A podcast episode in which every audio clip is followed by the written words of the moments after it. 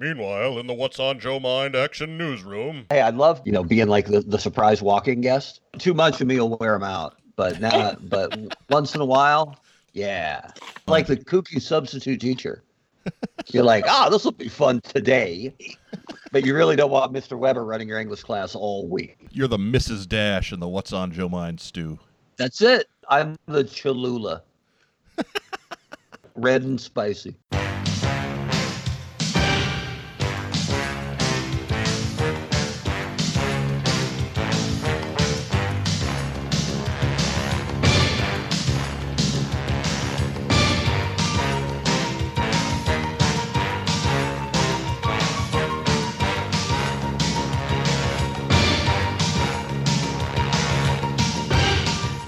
Evening, everybody.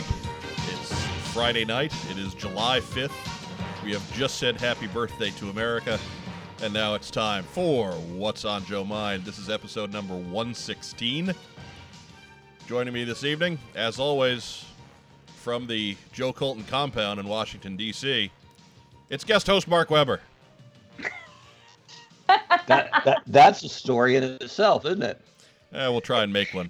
I don't want her to think that she always gets top billing. Right? I did my DC time. I got free. Yeah. So, Mark, like we were talking about before the show, uh, the last time you were with us was just a couple months ago on the last regular episode. What you been up to the last six weeks? Oh, just uh, pounding out MBA classes at night. University of Rhode Island. What else? Kids are out of school. Been chasing them around. My son's training for a triathlon again this summer, which is pretty exciting. Uh, and my daughter has, well, I don't say drama camp because we don't need more drama. Theater camp for a, a budding young thespian. So that's more than enough to keep old Mark Weber busy. Will she get booed by a large, predominantly Hispanic audience? Probably. I mean, who doesn't? Well, that's fair. I know it, for me, that's about a weekly deal. right? She's fresh off her turn in her Barrington School's Fiddler on the Roof production. Nice. She's Ooh. uh, she is ready to tackle some uh, Disney roles this summer and expand her repertoire. Do they not do Shakespeare anymore? They've done pretty much musicals, but Oh, the school, the school she goes to does pretty pretty aggressive stuff. They did uh, Fiddler on the Roof this year. They did Oklahoma last year, and so you know she's uh you know down the billing right now as a fifth grader. But who knows what the future might hold for for Miss Elizabeth, or as I call her, the lovely Elizabeth. Uh, Musically speaking, Fiddler doesn't mess around. No, huh? It was funny. I think my dad dragged me to Fid, uh, Fiddler on the Roof when I was really young, and I hated it. Right? I just hated it. Like it's dumb. So I had that feeling forever, and I hadn't, hadn't ever seen it since. And so when they announced that's what they're doing, I was like, oh man, that one. And then when I actually went to see it, I, I enjoyed obviously her performance, but it's a great musical. I just saw it too young, Yeah. so it was it was boring. Yes. it was something that you got forced to do and you didn't want to do it and you were six. So, Yeah, and as a five or six year old, I, I handled it really well. I tend to be real hot and cold on musicals too. I either love them or I hate them, but Fiddler is very squarely in the love camp. And speaking of Greek people who stand on chairs, Joe Colton is with us. I, I don't know what you're talking about. I I don't think so. I don't think so. You missed Happy Canada Day. You did not give a holler to the Canadians I listening. I did not feel that it was my place to do so. I feel well, you that opened the show. what I'm saying is our show has a Canadian. I, f- I Yes. feel it would it would mean more coming from the Canadian cast member. All right. Take your BS excuse. Why don't you do that now? Happy Canada Day to all the Canadians. That is our, our second biggest nationality by download. Yes. I could even get statistics on that if you'd like. Let's not do math. I can't. Mike and I went all in and got him a picture of the Stanley Cup That's right. Here, so they can they can remember what it looks like. here in Hockey Hey Town. now. Was it a 93 Canadians, I Uh. think? Is this a 26 year anniversary of the last Canadian team to win the cup? I believe so. Can we not talk about this?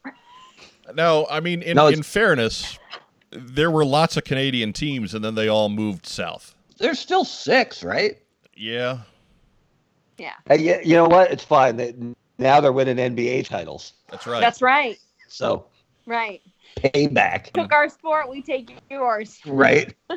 I made the remark on Facebook that uh, in successive night I watched an NBA Finals game and a Stanley Cup Finals game, and the Canadian anthem was played at the NBA game, but not at the hockey game. Is that weird? It was strange. it was really strange. Anyways, I think there's a good segment of Hockey Town here in St. Louis that is still drunk. Probably. I can't say boo to them. That's how that's done. So just for you, I was rooting. Good. Yeah. These people deserved it. Because Look, of I'm you. not. I'm not a blues fan. Okay, I don't want to. I don't want to throw it out there like I was just. I am purely a bandwagon blues fan. Uh, I am an Okay. Islanders fan.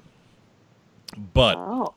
there, there are some folks I know here that have just been dutiful, loyal, die-hard, in the wool hockey people. That their soul was absolutely cleansed by that Stanley Cup win for the St. Louis Blues. So I can't say it's a bad thing. Hmm. Taking a championship away from the city of Boston is another positive because Boston sucks. Right. But we are most Some- popular in British Columbia, by the way. That is our most popular Huh. Canadian province. Nice. That is your What's on Joe Mind Canadian fun fact for episode 116. I like that. We do not do well in Newfoundland. It's because you can't speak their language. Does anybody? I. It's just Yes. a series of clicks and grunts, isn't it? No. a Newfie accent is very unique. Like a mixture of Canadian and Irish. It's like half click and half grunt. Sounds like somebody who's ready to fight, but sorry they hurt you. Right. I don't know about sorry to hurt you, but we'll apologize that they hurt you. Sorry. Sorry about that, eh? hey, sorry about your face, eh? Sorry. That's that's outstanding. I think your toes in my boot, eh? Don't make me come over there and drizzle you. Hey, there's a tooth floating in my Molson, eh? Is that yours? Anyhow, Uh, that'll wrap up roll call. That does take us into the show's first official segment. Of course, the fan favorite, the host favorite. Joe Colton presents creepy fanboy messages straight from Losertown. Joe Colton, take it away. yes. So tonight's reveal is a man inquired if I could do a shoot for him with his dog as Wonder Woman. And have I done sexy shoots with animals? Okay, the first question why does he want the dog dressed like Wonder Woman? I Because that's weird. and and me dressed as Wonder Woman. Like there's I have a Wonder Woman dog now. Was Rex the Wonder Dog not Wonder Woman's sidekick? I don't know. I No. No. no, the answer is no. Unfortunately, it would have been. That's a match made in heaven, quite frankly, because Rex the Wonder Dog was money back in the fifties. Didn't happen despite the same name. We had Crypto the Super Dog. We had Ace the Bat Hound, but Wonder Woman couldn't get paired up with Rex the Wonder Dog. God forbid. I'm still mad at Probably DC. because uh, can you imagine that dog in the invisible jet? Like, any dog worth his salt is sticking his head out the window, but try getting the dog out of the invisible jet after he's been flying around staring at everything.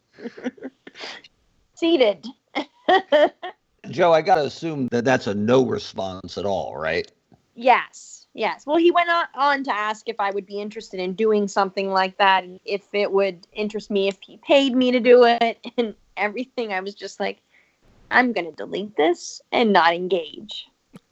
Guy is going, well, she probably just hasn't got to it yet. Or maybe I typed the email, maybe I typed the address wrong. Look, everybody. Or it's probably in her junk folder. She hasn't Right. seen it yet. everybody has a number, but I'm gonna guess that guy can't reach your number. I'm pretty sure he can't. I can just see this guy going, she's probably so busy that she won't have time in her schedule, you know, for like a year. But That email's coming. I just know. First of all, I don't even know why I see shoot with a dog. Yeah, never work with kids or animals, really. No, I mean you do know why he wants a sexy shoot with a dog, but your brain doesn't want to admit that you know why. No, my brain is like, no, do not pass go, do not think, do not collect two hundred dollars. Exactly. It's a, it's a defense mechanism. You you know why, but frankly, you're afraid to admit that you know why. I don't want to know why. Mm, no, nobody wants to know why. He probably Yeah. wants me to feed him kibble. And you get even a polite response is a bad idea because it's going to be the dumb and dumber thing where he's going to say, "So you're saying there's a chance?" Right, yeah. No, are you saying there's a chance if I offer money? Right. I love the idea that this lunatic idea was also possibly pro bono, right? Like, might just be something fun to do in Saskatoon or wherever, but also it might pay. Really? Oh, you don't say. Yeah. Oh, I, I also don't have a dog. Am I stealing a dog? Are you sending me your dog? Why? What is he? Are you mailing me your dog? Like, how is this gonna work? I do think that he does deserve a little bit of credit for avoiding references to a milk bone, specifically his milk bone, in the email. I, I, the only modicum of respect I'll give is that he was able to type it without ever having Second guess. Com- Maybe I shouldn't send. it. common sense. Just, just go. What are you doing, dude? Stop. that do little voice press just never piped up. Just again, my heart goes out to that guy's dog. yeah. Because because there's gonna be somebody who has a price he can meet, and God help that dog. Yeah. Yeah. Uh, all but right. he bef- still doesn't beat Cot Guy. no, Cot Guy's still our winner. Still the winner on Cot Guy. That's we'll we'll cut get that. creepier people. we'll cut this segment a little bit short this time because our, our show is chock full. But remember, if you should recognize yourself ever in the correspondence that is discussed in Joe Colton Presents Crazy Fanboy Messages Straight from Losertown, just know that we're not laughing with you. We're No. laughing at you. And Yes. you should reevaluate things. Step your game up, people. Get creepier. I know you've got it in you. Push past that wall. Find out what's really bizarre but still makes her tick. You're if you're out there and you're a creep, but you're a little bit shy, and you just haven't been able to hit send on that message that's been in drafts for three years. I want to encourage you to be a man. Hit send, and we will see you next week. I hate you so much. Honestly, I, I'm just here to help. That's joe at joecolton.com. Oh, so nervous now. Oh, it's fantastic. That brings up the news. Do, do, do, do, do, do. I really hope that somebody's. You know, I responded to Mark Weber's call to action last episode. Finally, quit quit pissing around and got on the pot or something. I don't know. I- Something along those lines. That really nice guy on the internet said I should send you an email. I haven't worn pants since 2012. Mark Weber, motivational speaker. Do it! Do it! Oh my god, please do this. please. Make your dreams come true. Uh, The only thing she can say is no. In all caps. First Eight- news, eight- I, eight point type. or just not say anything at all. There really is two two Right, options. right. Which is the loudest no of all.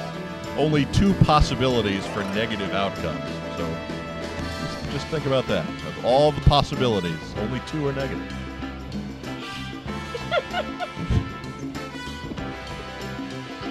First news item. I'm not making the sound again. A Snake Eyes movie had its release date pushed back on Paramount's schedule. No way! Hey! I know, amidst all the tooth gnashing and and craziness, it's it's pretty much just just like we said last time out. But according to Variety.com, the sequel to A Quiet Place will be released on March 20, 2020, taking the place of the Snake Eyes movie on Paramount's release calendar. The delay in the G.I. Joe project was confirmed by producer Lorenzo di Bonaventura last month. According to Deadline.com, then I guess last month is, is uh, probably more accurately May. We've we've kicked this episode so far down the curb with all the stuff we had going on in June. According to Deadline.com, the new release date for the Snake Eyes movie is October 16, 2020. This was the original release date of the proposed Micronauts movie. That film has been pushed back to June 4, 2021. Oh my god. So, again, delays in Hollywood. Wake me when we get some news. Yeah. And as a side note, that I should probably say for our Micronauts podcast, if you don't think there's a bigger summer movie coming out on June 4th, 2021, that's going to scare Micronauts, uh, you know, into the hills, I got I got a you know lakefront property in Pawtucket I can sell you. I think October 16 is probably legit, give or take, unless they push it back to June of next year, like they did with Retaliation. Man, to shoot it in 3D, right? Uh, I lo- I still love Retaliation's mountain scene. I don't care what anyone says. I don't have a problem with retaliation, really. I just the push off of that movie is what murdered the modern Joe. Yeah. Not that it was in great shape or, or fine without it, but make no mistake, that was the stake through the vampire. So Well, if my mom, who's an immigrant little old lady, can figure out that Rise of Cobra was bad, it's not good. yeah, What are you trying to say about immigrants and little old ladies? Why do you why are you hating on the immigrants? I love the little immigrant. Anyhow, She just didn't like Rise of Cobra. there there was not a lot to like in certain aspects. when I think of Rise of Cobra, I like to think back to watching the Super Bowl commercial for it and how much potential I thought it might have. That was the high point, I think, of the Rise of Cobra experience. Yeah, yeah, that kind of was the peak, wasn't it? And I'll even mm-hmm. defend Rise of Cobra as just a cheesy popcorn movie and not a bad way to spend an hour and a half on cable if you got nothing else going on. But yeah, that was kind of the moment. Yeah, the trailer was kind of the highlight. Baroness looked good. Couldn't see Snake Eyes' lips. Like, yeah, this might be good. And Storm Shadow was good. so, yeah, there, I mean, there, there were things. It wasn't. It's not hundred percent garbage, but Yeah, writer Anyway. strike. Kick that one in the Little Joes. Yeah. Next news item Do, do, do, do, do, do, do, do. John M. Chu, the director for Retaliation. He signed on to co direct a Netflix documentary. John Chu has stepped on board to a project that will retell the story of a rescue of a Thai soccer team and their coach from moviehole.com. That's not Excuse me? Moviehole. This is the thing that happened in in Thailand, right? Correct. Yes. Quote, the film will tell the true story of how the 12 teammates and the coach of the Wild Boars soccer squad were rescued after being trapped for two weeks inside the flooded Tham Luang caves near Chiang Mai, Thailand, during the summer of 2018. Like the rest of the world, we were riveted by the news of the Thai cave rescue, Chu said. With the entire globe watching, this tragic human drama transformed into a beautiful, inspirational story of human beings saving other human beings. Not only did this show the best of the human spirit overcoming even the worst of circumstances, it proved that we are stronger when we work together. End quote. Taiwanese director Baz Poonpiriya will co-direct the project, and it is unknown if it will be a mini-series or a feature-length movie at this time. So good for John Chu. Yay. Get a couple of hits under your belt, you start getting to choose your own projects, and he's a good guy. he writes his own ticket at this point, right? Yeah, yeah, he pretty Good much for does. him. He, he's going to have to capsize pretty badly to have to give that back. But again, I was all on board with him when he said before uh, Retaliation came out that he was planning a scene that he had done on the back of his grandmother's sofa with his GI Joe figures as a kid, and I'm like, I, I, I think I'm gonna like this guy. So he's a good dude. We will always owe him one for the few minutes he, he was able to spare with us. Give us that interview a few years back. So doing our part to, to even the ledger. Next news item. Do, do, do, do, do, do, do. Our old friend Derryl DePriest is crowdfunding a new Star Wars book. Former Hasbro executive Derryl DePriest has completed Star Wars The Vintage Collection Archive Edition and is using Kickstarter to fund its publication costs. From Kickstarter, from the site, I get whatever. It's inspired by Steve Sansweet's Star Wars The Collector's Archive, released in 1999, and intended to be its spiritual successor. Whether you're new to Hasbro's The Vintage Collection or a longtime collector, you'll find the book's easy to use layout an invaluable resource. With approximately 300 pages covering the Vintage Collection action figures, creatures, vehicles, and playsets, entries include a detailed record of each item with crisp, high resolution photos printed on premium quality paper. The book is over 300 pages in length and will be hardcover bound. The project has already surpassed its $50,000 goal and funding is running through July 14. So this will probably be up uh, maybe a few days before the end. So hopefully we'll have a chance to to get folks turned on to that. You can just go to Kickstarter.com and punch in Derryl's name, and it'll it'll actually pop up for you. But if you spell it right, Yeah, you know, if you get close, I think if if you hit DePriest, it it probably gets you there. there's a lot of ways to go wrong on Derryl DePriest typing. Right. Get it right, fans. Look, if you're into GI Joe and you're into Star Wars Yeah, yeah, and you yeah. cannot type that man's name, you're not that into GI Joe or Star Wars, and you don't care about the book. Yeah, and you deserve whatever book you mistakenly buy. I kind of like this dark side of you. You got to talk to Derryl a couple weeks ago. Did he say anything about his book when you spoke to him? I had lunch with Derryl. Oh, you're probably talking to Joe. Well, I stole it, so I'm keeping. No, I was Uh, I talking to you. She Derryl. tried. She Uh, tried to steal from First you. time I'd seen him in, in quite some time, and it was like the Friday before they announced this, and so he told me about it a little bit. And he was really excited, and I think people sometimes people forget that Derryl's an, an author, that it was the Joe book he wrote that put him into the toy business, and so you know I know Derryl has wanted to use his you know legendary collection in a couple of uh, collections actually to fuel the photography for some book projects he wants to work on. So he's doing right now things he's wanted to do for a long time. So I think it's exciting that Derryl gets to flex his literary muscle and get back to something that he kind of had to back burner for a long, long time. Good deal. And Derryl flexing his literary muscle is certainly better than sexy dog shoot guy flexing his literary muscle. Right. There's a difference right there. There's a difference. See how see how the news segment leaps and bounds higher in quality.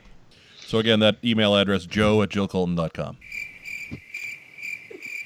I hate you. For giving out a fake email address? Yeah. I should be your favorite person. I worry about who actually has that email address because the stuff he's going to get tomorrow morning. Oh, goodness. We don't care. They can always find us at complaints at whatsonjoemind.com. There's another Joe fan who uh, who goes by Joe Colton, right? Does some Colton the character dress up? Yes. Yes, he does. So is he getting all these emails and going, I don't God. get this. I'm not understanding. I wonder if he'll get the dog request. I wonder if he'll consider it. Maybe his number's lower than yours. It probably is. Look at Just you. saying. Look at you dealing out the body shot there. Oh, with a right to the kidney, it's Joe Colton taking command in the second round. Anyhow, I'm looking at Derryl's Kickstarter right now. Thank you. you got a show to do. Cut that out. Mm, okay. I sent you the rundown before. You should have looked before. I did, but I want to like actually back the project now. Don't believe her, Derryl. She's lying. She's lying to America and Canada, if the downloads are to be believed. Uh huh.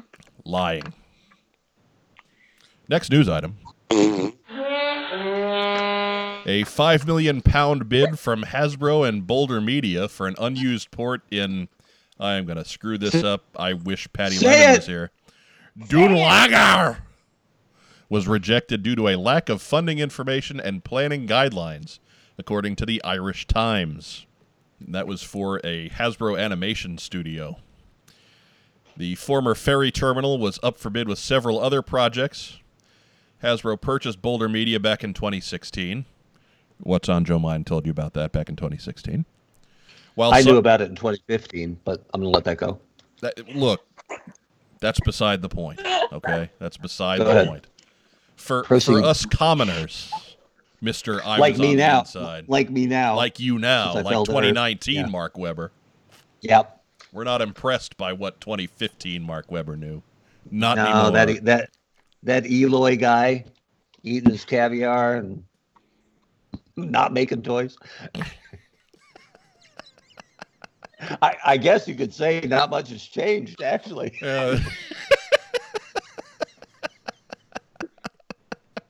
No, not a whole lot, really. It's it's about the same.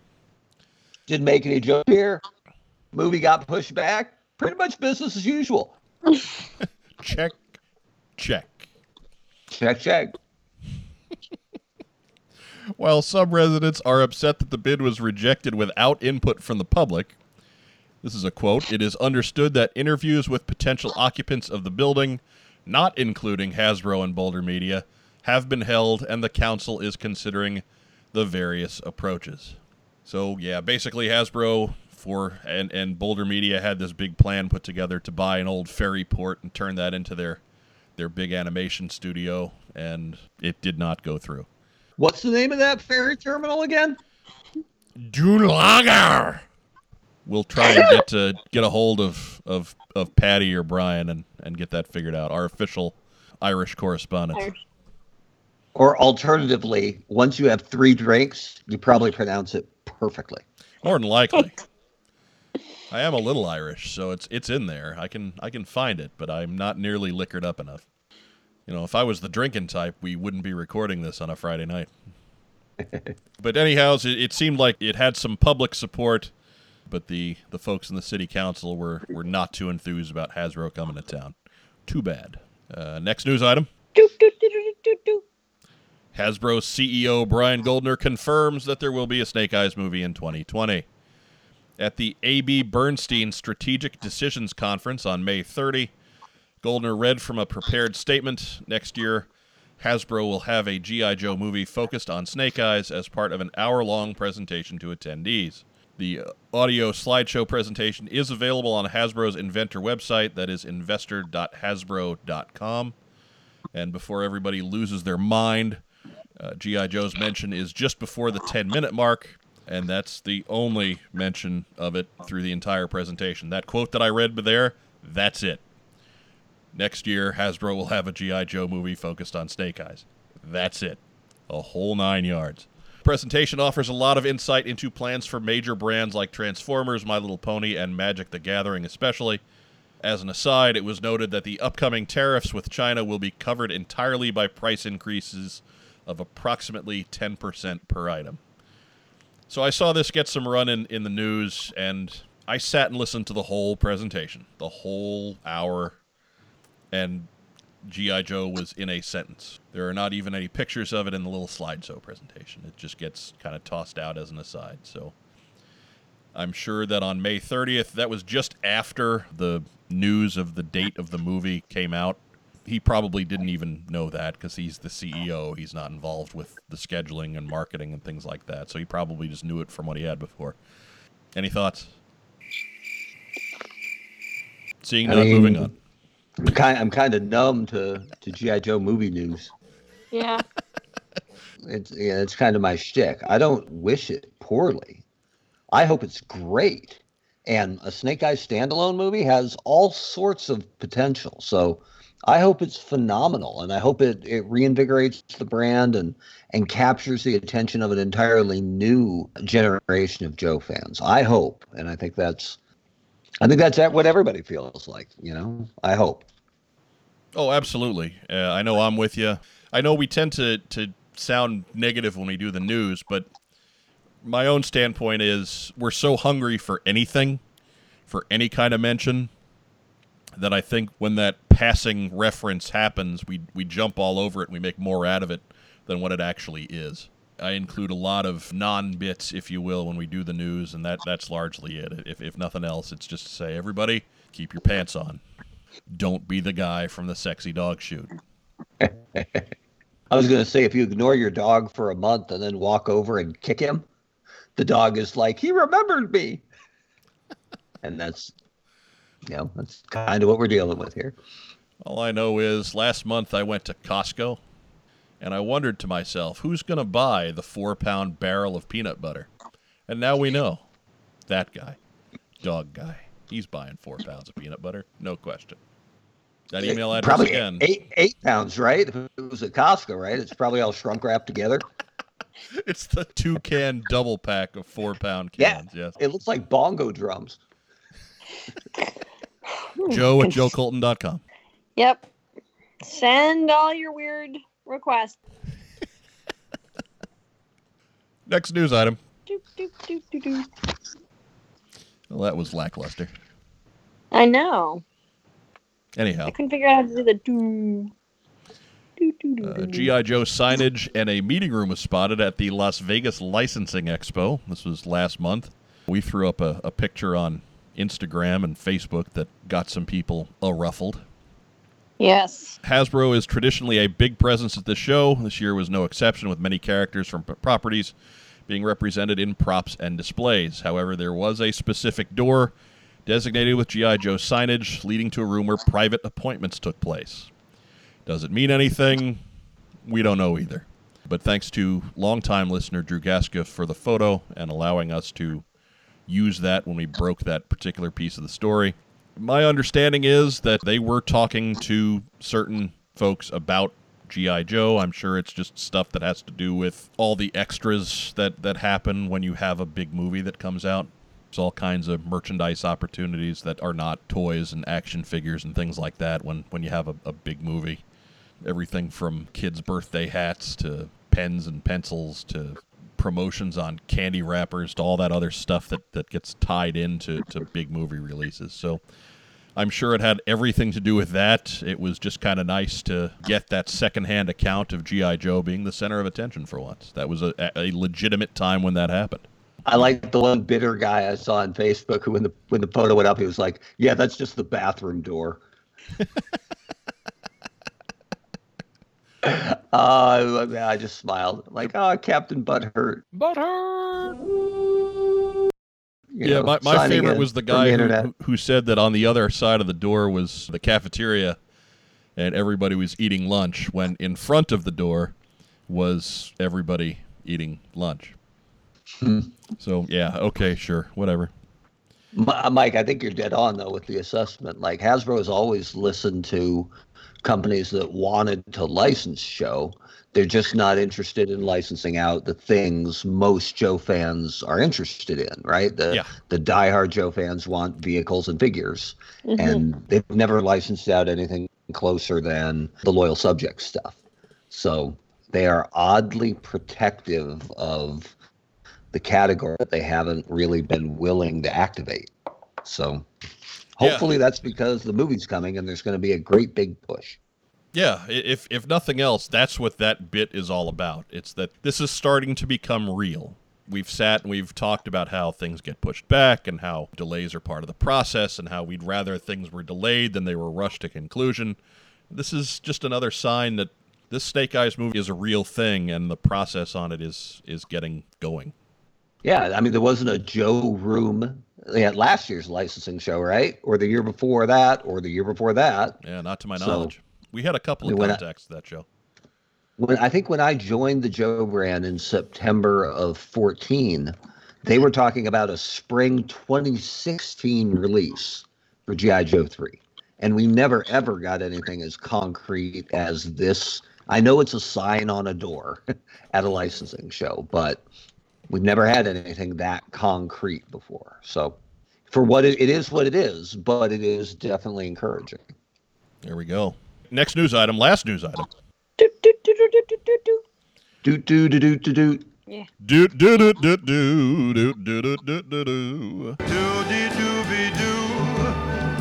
Do do do dee da da da da da da dee ya ya Anyhow, as you heard on Rack Time last week, there is a new G.I. Joe book from IDW coming this fall. The new book, titled simply G.I. Joe, is set in a reality where Cobra has taken over and is attempting to stamp out insurgent opposition led by Duke and Scarlett, among others. From IDW's website, writer Paul Allor, who is best known for G.I. Joe Deviations and Teenage Mutant Ninja Turtles Universe, said, quote, old school G.I. Joe fans will absolutely love it and find it true to everything G.I. Joe stands for, and new folks will be attracted to a deeply character driven tale of hope and humanity and about the power of resilience in an increasingly unraveling world. Art duties will be handled by Chris Evanhouse, Evenhuis, I don't know how to pronounce that either, who's known from work on G.I. Joe, Action Man, and Wynonna Earp. Uh, book will premiere I- in September. I think it's pronounced Dun Lawaghair. Don't longer! There you go. I need to go get I'm the just gonna strong scream. get the screaming. strongbow out of the fridge.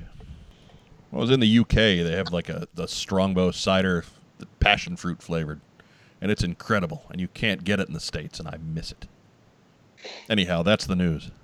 I'm, a- I'm actually kind of excited about the Joe book. Larry's book is always going to be the gospel, so to speak. But I think there's absolutely room for more storytelling. So I think the Joe community has responded to it because it, it harkens to Worlds Without End, you know, loved two parter from the cartoon. So, Mhm. okay. Yeah, cool. Let's see it. Yeah, it's part. And if, if if nothing else, it's a bit of a palate cleanser for how the last Joe book Mm. sauntered off. So, yeah, all right, let's go. Can't wait. yeah. The the I'll Joe. The GI Joe comic world has always been open to permutations. There was uh, Reloaded, there was IDW just rebooting things. There was GI Joe Transformers by Tom Scioli, which is a fever dream spread over twelve issues. So I, I don't think that people just immediately reject when GI Joe deviates from the norm. I, I think the fact that Larry's book continues, that a real American hero keeps marching on, it's the ground for it all, you know, if, if you will. It attracts all the lightning. I'm enthused about this. Uh, Paul Allor is a guy, he's an Indianapolis guy, so you know that means quality. the more Joe GI Joe story being told, chance you have of one being outstanding, right? Yeah. Who thought that when they when they announced there was going to be a Cobra book and it was going to focus on Chuckles, that it was going to be the Mhm. best piece of Joe storytelling we'd seen in 20 years? Who knows? So yeah, I'm anytime there's something new, I'm excited about it and optimistic for it. Yep. You can't get hits unless you get up to the plate, right? That's right. So send that email. That's right. There's a chance. You can request anything, joe at joecolton.com. Yep.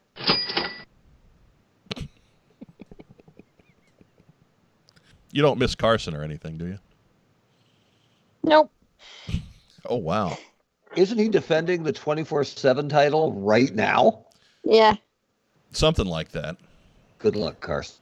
He is Congratulations, too. Yes, as as we said on on special edition 59 last week, Carson is freshly married. So we we told him at Joe Fest we're going to leave him alone for a little while. Mm-hmm. Um, I, I hope he hyphenates his last name.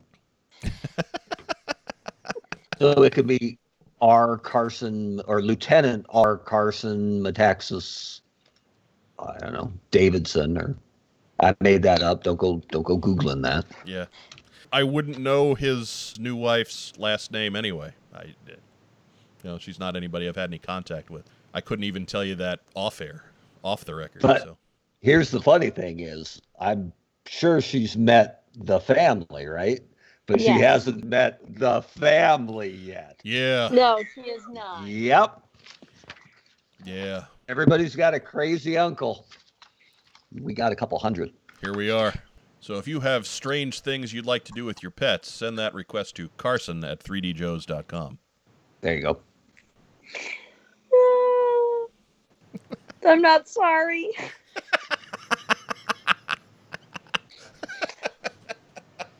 Hey, if he does the shoot, Joe, do you get it like a referral bonus? I should get Get a like a finder ten fee. percent thing Get There's Carson fee. looking coy over a saddle with a dog. with the dog. Oh Lord. That suit, that shoot sounds rough. I'm not going to say what popped into my head because I just have to edit it out anyway. Yeah, let that one go. Yeah, Yeah, just keep going.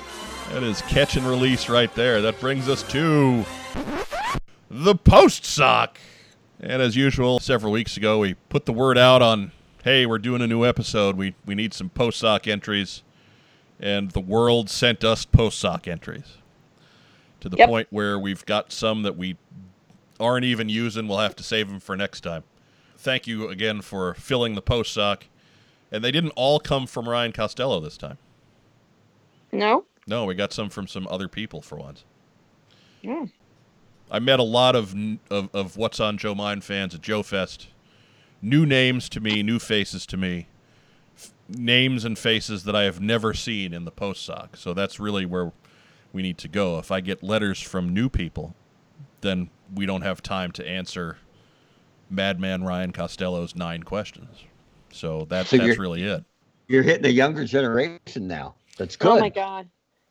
Yeah, yeah. Shout out to the guys from the File Card podcast. They were pretty awesome.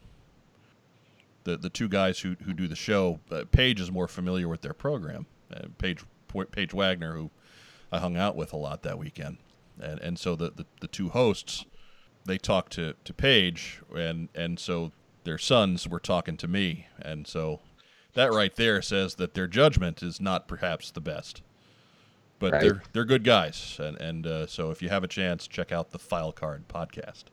Anyways, new letters in the post sock. If you've never written us before, write to us now. We tend to answer these things when they come to us. So we would love to hear from more than just the same six seven folks. Not that we don't love the same six seven folks. It, it, believe me, nothing better than your regular listeners who have been with you for years. But you know, hey, it, it's it's it's your show too. So get in there. You got a question that you just want us to talk about. You want us to bring it up on the program. Send your messages to us. What's on Joe Mind at gmail.com.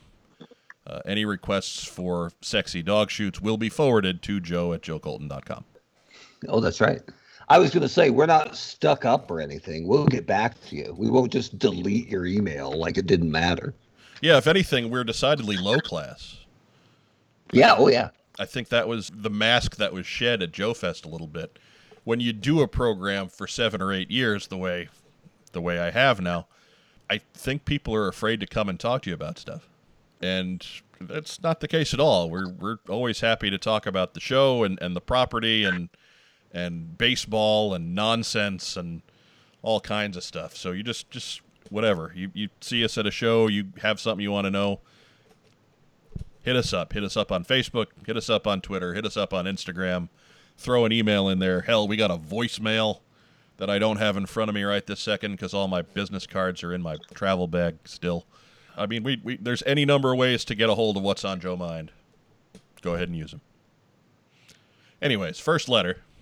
Shipwreck was a main character in the Sunbow series, received dozens of figures in the 2000s, but he only ever had two figures in the original line, a handful of appearances in the vintage comic, and didn't make the cut in either movie. What is Shipwreck's place in the G.I. Joe franchise and the real American hero legacy? And this is from the king of the post sock, Ryan Costello, from Facebook. So, Mark, we'll throw this your way first because uh, your tenure was noted for its lack of shipwreck. I made one. right? Uh, did you? Yeah, with the in the two pack with the Twinkle Toes Cobra Commander.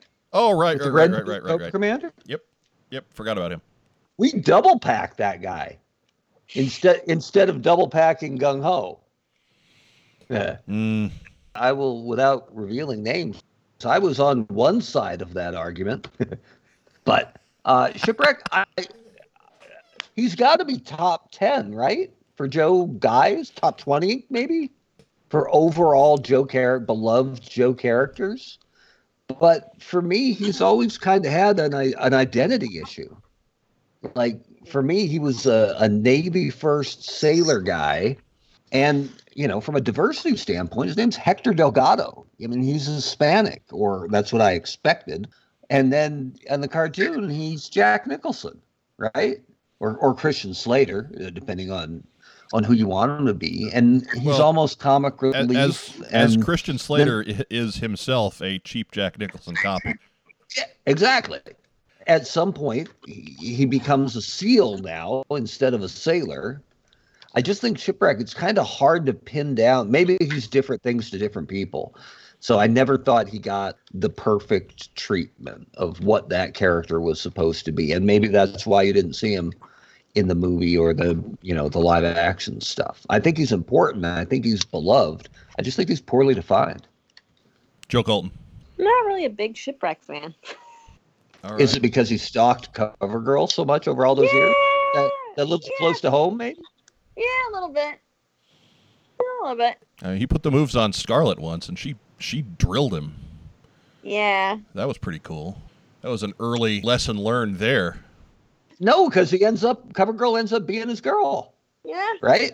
I Yeah. like that. I like that Clutch treated Scarlett badly, and Scarlett told him to shove off, and they were never close, right? At least in the comic, right? Yeah, dig it. That's how it's supposed to work. I always liked Shipwreck as a kid because my dad hated him. Uh, my dad was was in the Navy and did not particularly enjoy his time in the Navy. So when my dad saw a GI Joe figure dressed in the basic Navy blues, he was less than enthused. So that meant that he found a home in a lot of spots. Like I remember one year we, we gave him binoculars and we put him in the potted plant that was behind where my dad sat at Thanksgiving. Oh God. Um, there was another year at Thanksgiving where we, we hit him just under the lip of the plate next to my dad's silverware, so that when he reached down to pick up his fork, he picked up Shipwreck. So we had fun with Shipwreck. But uh, as far as a character goes, he's just kind of a guy, and everybody has their favorites from G.I. Joe. I mean, it's no different than Beachhead being my favorite, and Lowlight being Joe's favorite that isn't Scarlett, and and Mark, I forget. Who, who's your guy? Steeler. man. Steeler. Okay, so Steeler. I mean, it even less, even more obscure than Shipwreck. But Steeler was the first guy to have it, Joe. If you had Steeler, you had the tank, and that was was the a status symbol. you know, yeah. Anyway, not to steal shipwreck's thunder. But Shipwreck was was just kind of one of those guys, and I think he keeps coming back because, like, the one place where he stood out was the cartoon. And why wouldn't he? You know, Neil Ross played him, so that right there says that of all the great talent that worked on that show, Neil Ross may have been the best actor. And so mm-hmm. Neil Ross was Shipwreck, and, and so Shipwreck kept getting a lot of stuff written for him. And Buzz Dixon was the head writer and loved writing for Shipwreck, and so Shipwreck kept getting recycled to us on, on the cartoon, and that's probably where G.I. Joe made its biggest indentation on popular culture. It was a, a whole cartoon, or rather, a whole generation of kids went home and watched that cartoon every afternoon at 3.30 or 4 o'clock for four years, five years. Didn't matter if they collected G.I. Joes or not. They all know who Shipwreck was. Hmm. if, even if they just liked the show a little bit.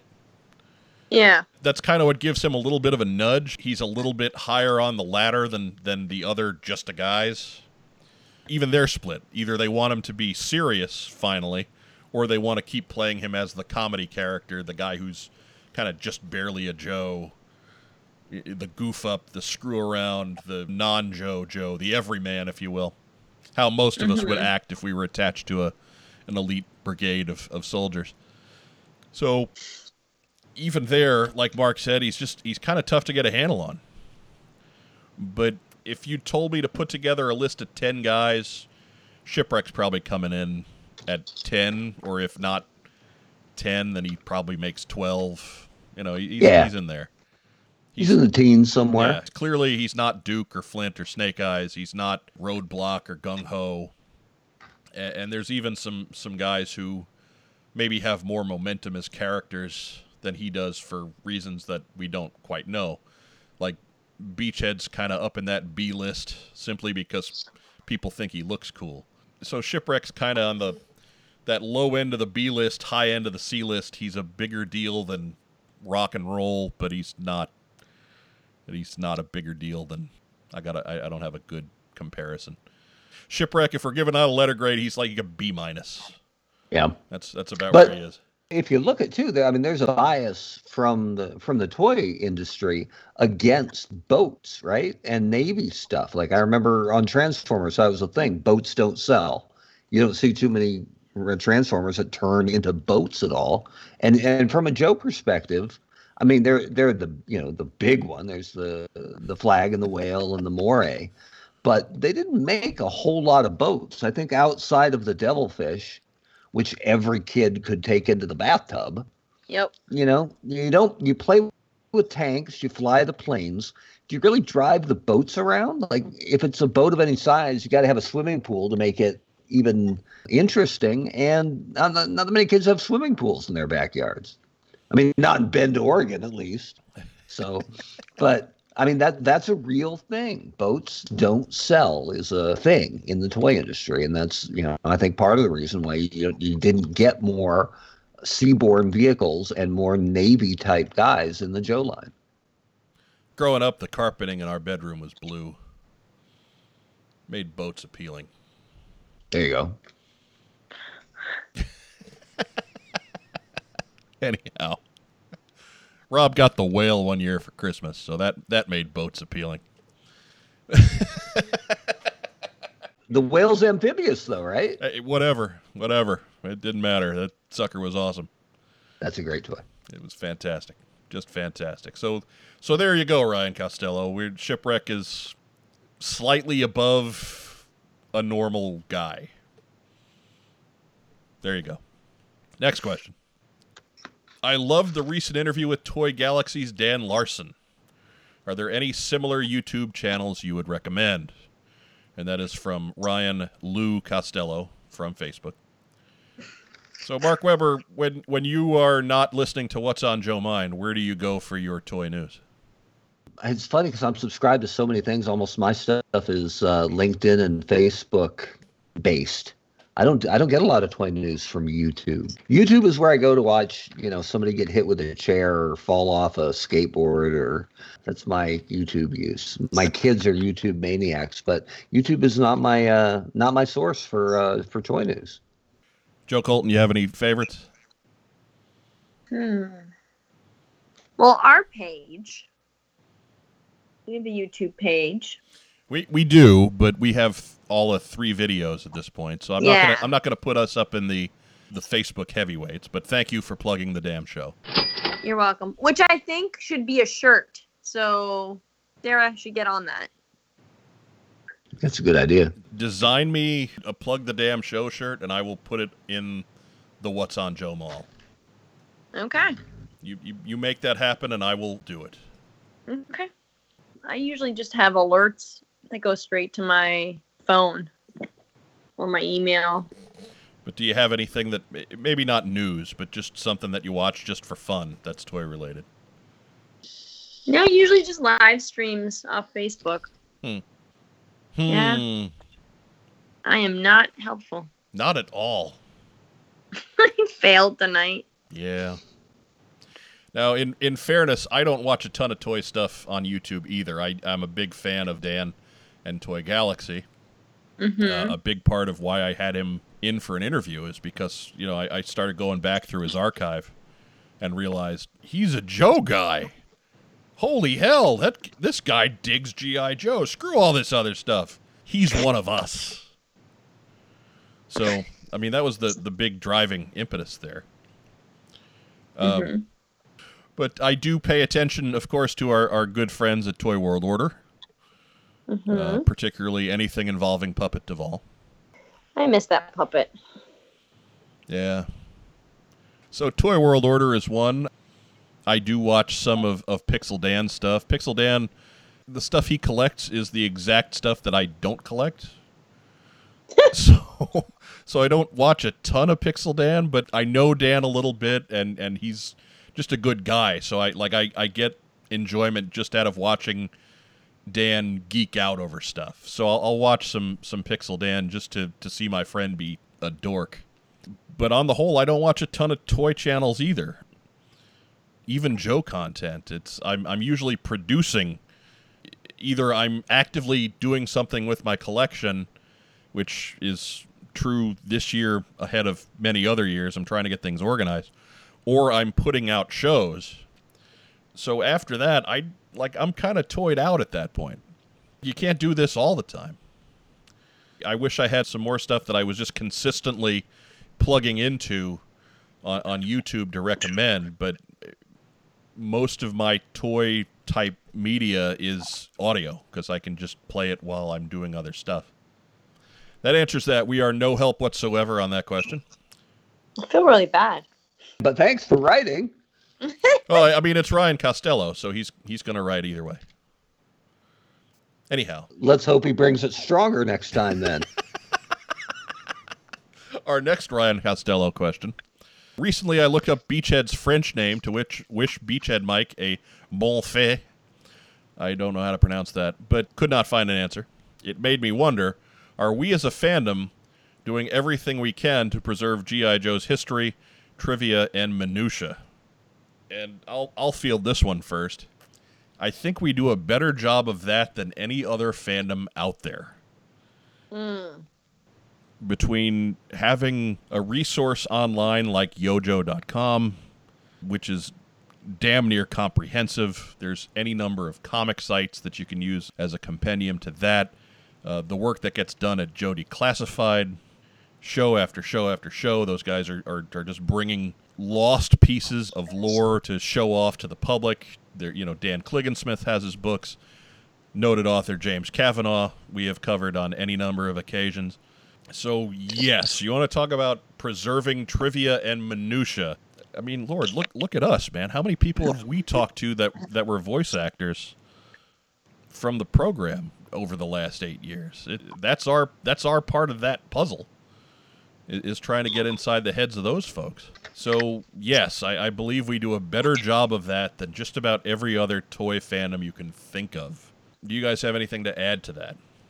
I think we're passionate more so than a lot of the other fandoms. Like not blindly. Joe was a juggernaut, right? I mean, it was a huge deal for a long time. But you look at other toy brands that maybe weren't as big. That take something like Mask, right? That wasn't nearly as big. But I mean, there isn't five percent of the grassroots effort or the groundswell passion for like that as there is for Joe. So I think the dedicated fan base is extraordinarily dedicated and i think they've done i can't imagine what's not what what could we do more right i'm glad you mentioned yojoe and terry Jazard because i've been a yojoe disciple since like 99 right It's Yeah. been the standard bearer for 20 years now and i think it is so so well taken care of and such a given that it really gets taken for granted. It is the online Bible for G.I. Joe, and it has been for two decades. And I think we're so used to it that it doesn't ever get the total credit it really deserves. Yeah. Big props to, to Terry and to Phil as always uh, for Mhm. for YoJoe. I mean, we he's not here, but you know, 3D Joe's. Yeah. Yeah. You know how much stuff has Carson pushed out there, just in in regards to the artwork and the boxes and just his his relentless mania, where he pops up on Facebook Live Wednesday morning at eleven thirty on some random week, and just talks about this stuff for an hour and a half. It's crazy. It's a it's the best kind of crazy. It's it comes from a place of love and, and sharing a wealth of knowledge there might be more about Star Wars out there, but honestly, I think that's just numbers. I think by percentage, Joe fans are easily the craziest in the toy world. I concur with that. Cursing is fucking funny. When I worked at Toy State, I had been there five months or so, and I don't I don't curse much, and certainly not in a business setting. And it was morning, I guess. So people were just shouting out curses over their cubes, and it was funny. And I was not participating really. And then finally, my friend Katie said, "Webb, I don't know if I've ever heard you curse." And I said, "Yeah, it's not not really my thing." And, and they're like, "Yeah, but is it like a religious thing or what's the deal?" And I'm like, "No, it's just, you know, if you save it up, when you finally drop one, it's really funny." Yeah. And it dropped it dropped the room. Like And I had that thrown at me once too, where it's like, well, you really don't curse very much. But usually when you do, we know something really hairy's about to go down. And I'm like, see, there there's your lesson right there. Did you just say something really hairy's about to go down? That sounds an awful lot like a sexy dog shoot. this is why I don't share things with you. Don't you lie about your sharing habits. We make this crap entertaining. So Yes. Joe Colton has a figure. She has a number that you have to match, plus travel expenses and uh, peanut butter expenses. Oh, it's getting worse. All right. Why am I why am I doing peanut butter? Joe at joecolton.com. Okay. Next question. Hypothetically, let's say there's a fire, tornado, hurricane, flood, etc. You can only grab one item from your collection. Oh, what do you take with you? And this is Paige Wagner from Twitter. So, Mark Weber, we, we probably know your collection the least because you're you haven't Right. been on the show nearly as much to, to blab on about it over the years.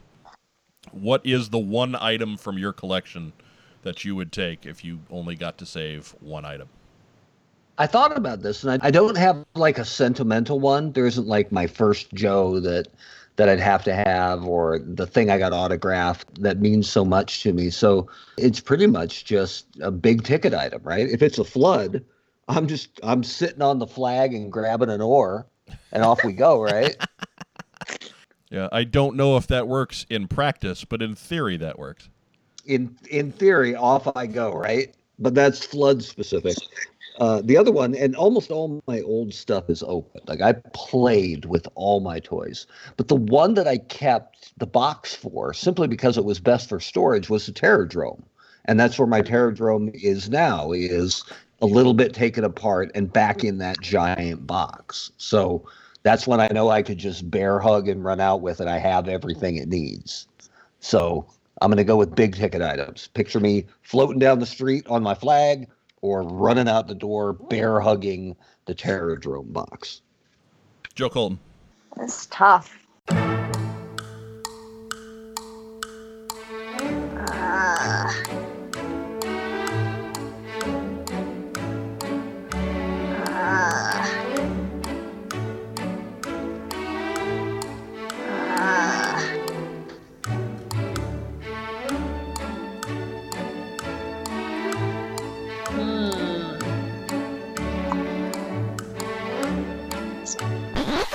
All right, it's a three way toss up. It's either my box of 80 to 84 Joes, just the whole bin, or the October guard set that I'm slowly putting together.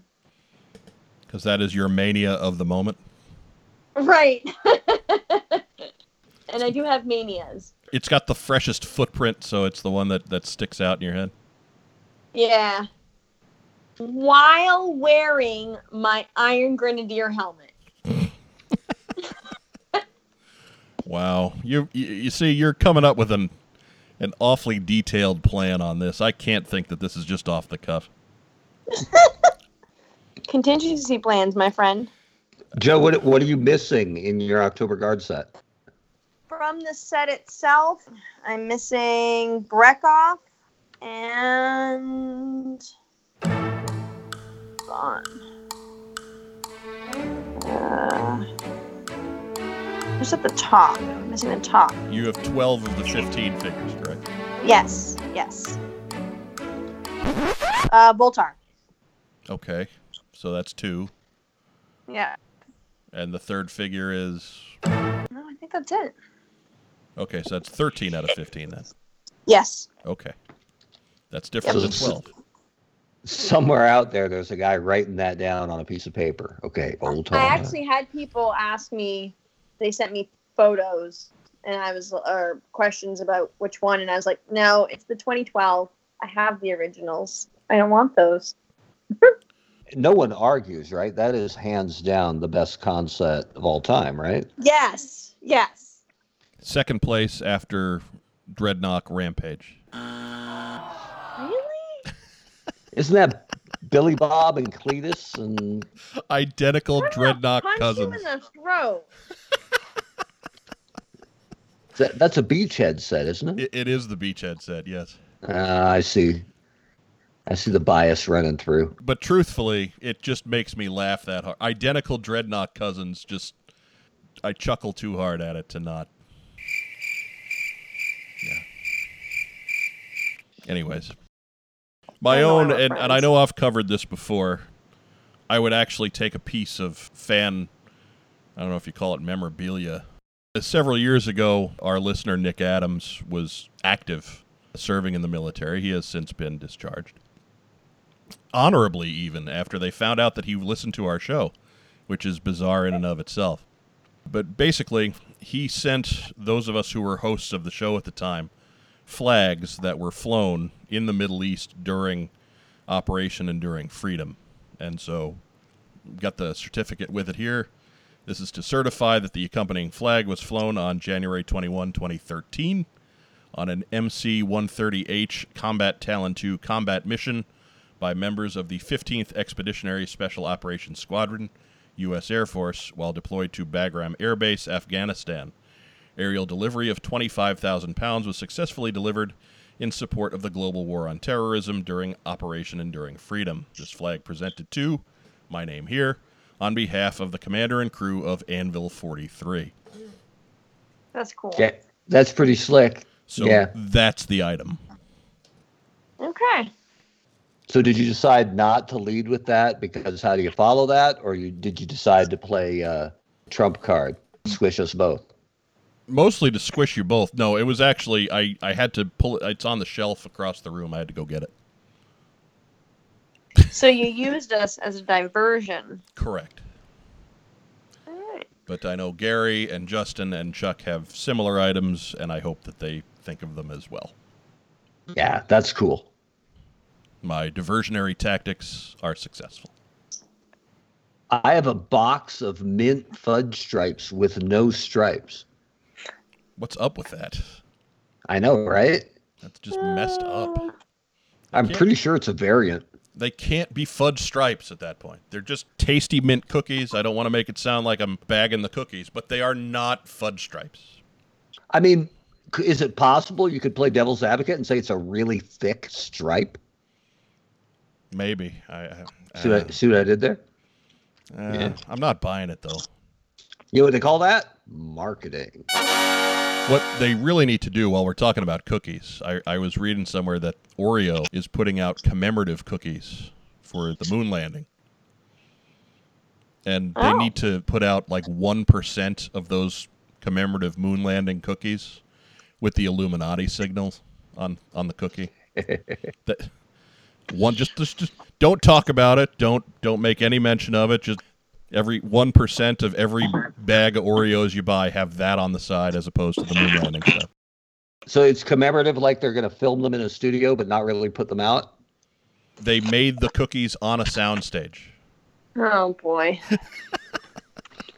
You know, now that you bring it up, that is something I watch on YouTube. Is is it Buzz Aldrin who punched that Yahoo guy with the got you in interview in the face? I believe so. Oh, it's so good. I don't remember the guy's name. I'm pretty uh, the the Yahoo, but I'm pretty sure it's Buzz Aldrin who gets suckered into coming to give a talk to kids about the moon landing, and instead it's some Yahoo claiming the moon landing never happened, and the guy is so smarmy and rude and disrespectful, and eventually. Like 75 year old Buzz Aldrin just lights this guy up with a right cross. Nice. If you haven't seen it, yeah, Buzz Aldrin Punch. Take a look. Worth your time. That's just dumb. Like I don't care how old Buzz Aldrin is when you're when you're doing this. You don't f- with that dude. No, dude, that that's military, right? Like, He just mess you up. come on, That people. dude's a, he is the t- proverbial two dollar steak. You do not mess with Yeah. with that old man. Did you guys hear about Arnold Schwarzenegger? There was a fan who tried to trip him and he broke his leg trying to hurt him. Arnold was on a, a it was like a gymnasium, and he came down from the stands and did it like a full wrestling two legged drop kick. Into, yes. into Arnold's back, and Arnold like Didn't took- move. he took about a half a step forward, and this guy just went flat down on the ground. Yeah. He was Snapchatting and he said, I thought somebody bumped into me. He's like, God, he didn't ruin my Snapchat. And I was like, oh my God, why would you go up against Arnold Schwarzenegger? Yeah, even even in his seventies, Yeah, that guy's a tank. the Terminator, Absolutely. the Terminator no sold your your missile dropkick. What now? Say what you want about what kind of actor he is, but I mean, they didn't fake his muscles. No. That guy's that guy's still ridiculous. Yeah, he's been clean since the '80s too. So it's yeah. He was big into the steroids before they knew what steroids did, but he got out of it once he was done competing. And yeah, no, that, mm-hmm. that's just a dude who's spent two hours in the gym pretty much every day for the last 50 years. Yeah. I also have been clean since the 80s, so I want to make sure I get that out there. Ever since In case people in case people were wondering. well, you know, your your high jump records were under some fire, so Right? they are clean. Yeah. Wind aided perhaps, but clean. Legit. Next question. You get to write a script. Name your seven characters, parentheses, Star Trek crew is always seven for a reason, and a basic plot line. Now, is it animation or live action? And what are the MPAA or TV content labels? Are you And kidding We me? got a little list of them afterwards. This is from from Skinny Joe fan on Twitter. Our friend Ted. So, you got a problem This with is the on question? the spot. Yeah, take it out on Ted. It's not on the spot. I sent you the rundown hours ago, but you didn't read it. It goes to joe at joecolton.com. Joe at joecolton.com. Probably got lost in all the dog requests. I know Mark Weber read his rundown. He was he was trying to call me like an hour before we got started. Hey man, I've been I've been sitting here on Skype since my last appearance. Nice to show up. There's a reason I go invisible once we get done recording. There's a reason. I do I'm just just sitting here in my Friday night black leather waiting. That's right. That's what we're afraid of. But actually, it, it's the truth. Like, I would be able to run a crazy statements Mike receives on Skype when he's not actually there. The times that I don't go invisible on Skype. Oh, goodness. Okay. Seven characters. Did you come prepared, Mark?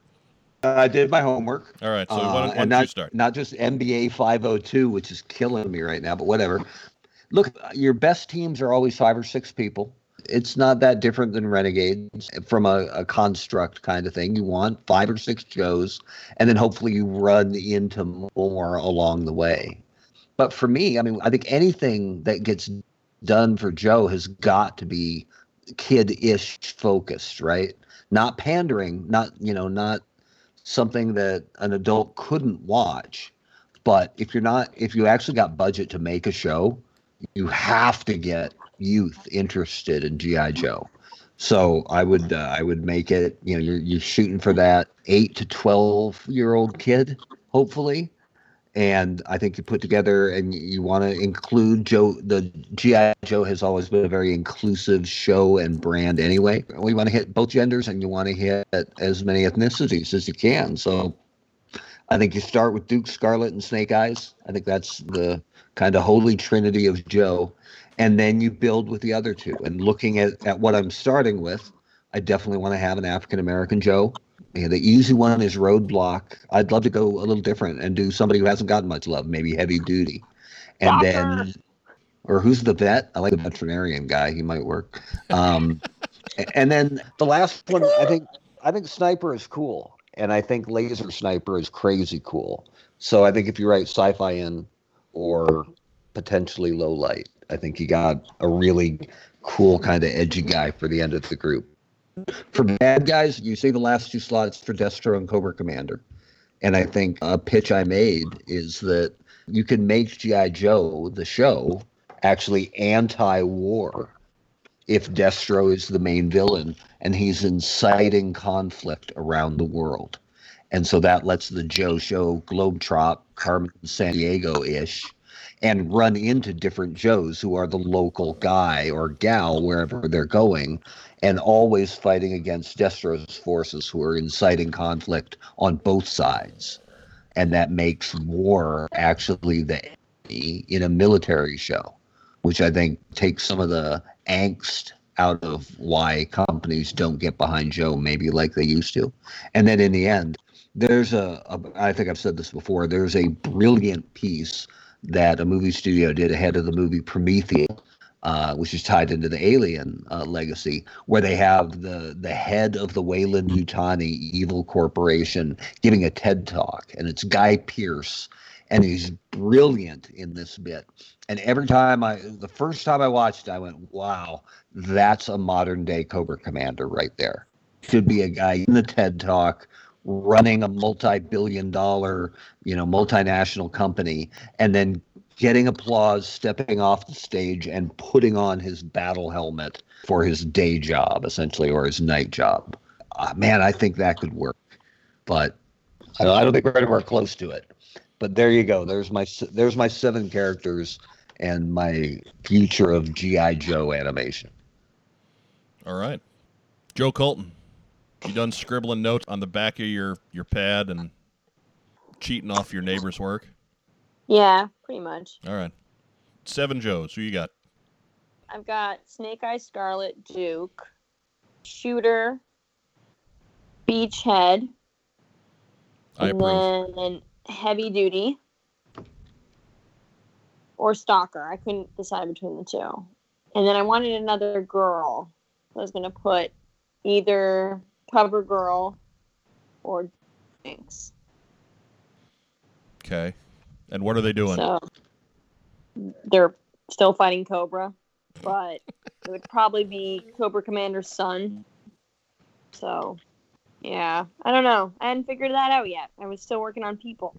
Mm, I like the inclusion of heavy duty for sure because I just think as great a character as Roadblock is, hmm every iteration of Joe has had Roadblock forever. Yeah. And I can't get rid of Duke, Snake Eyes, or Scarlett without feeling like a piece is missing. hmm But Roadblock, yeah, I could, you know, it's big guy. You need a Hulk, you need Colossus, you need somebody has to be the heavy, so to speak, on the on the good guy side. But it doesn't Yeah. have to be Roadblock. I'd love to see somebody else in that role. Mm-hmm. yeah. Gung, Gung Ho's kind of fallen by the wayside as Roadblock has, has picked up steam. The original heavy, if you will. Yeah, and I think Gung Ho done a little more seriously. If you actually had him be hardcore Marine and he just happens to be Cajun too, he could completely fill that role. That was actually who I went with because I, I also did Duke Scarlett Snake Eyes. I had Gung Ho, I had Stalker, I had Beachhead for sentimental reasons, and I had Spirit. 'Cause I think the, the tail end of your team has to be made up with folks that just apply to any set of circumstances, and I think those four guys fill that bill. Did you ever read? uh, You probably did. I'm sure Max Brooks' Hearts and Minds that he wrote about Spirit. Yeah. Yeah, that was good. So good, where you did him uh, did him as high functional ADHD, basically.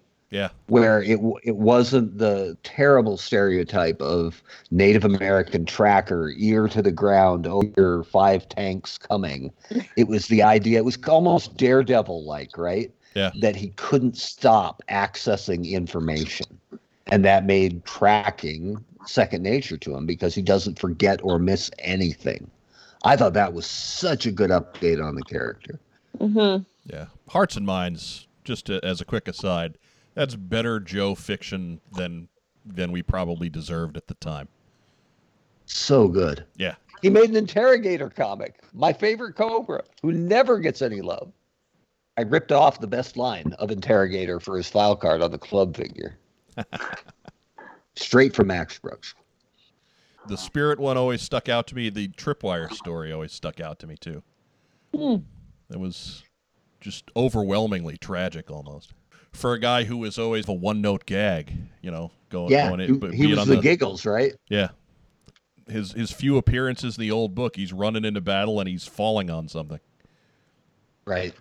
I mean, I just assume that people who, who listen to What's on Joe Mind, you know, have, have read everything and know everything and are, are, are dying for something new. But if you haven't read it, Max Brooks's Hearts and Minds, and there was only like five or six issues, is some of the best show fiction ever written. So if you if that happened to slip by your radar, make sure to uh, amend that mistake. It was collected up. I have actually got a hardcover of it earlier this year, and so it, it's still very much available anywhere. If you've got a comic shop that's good in trades, I promise you that they have Hearts and Minds.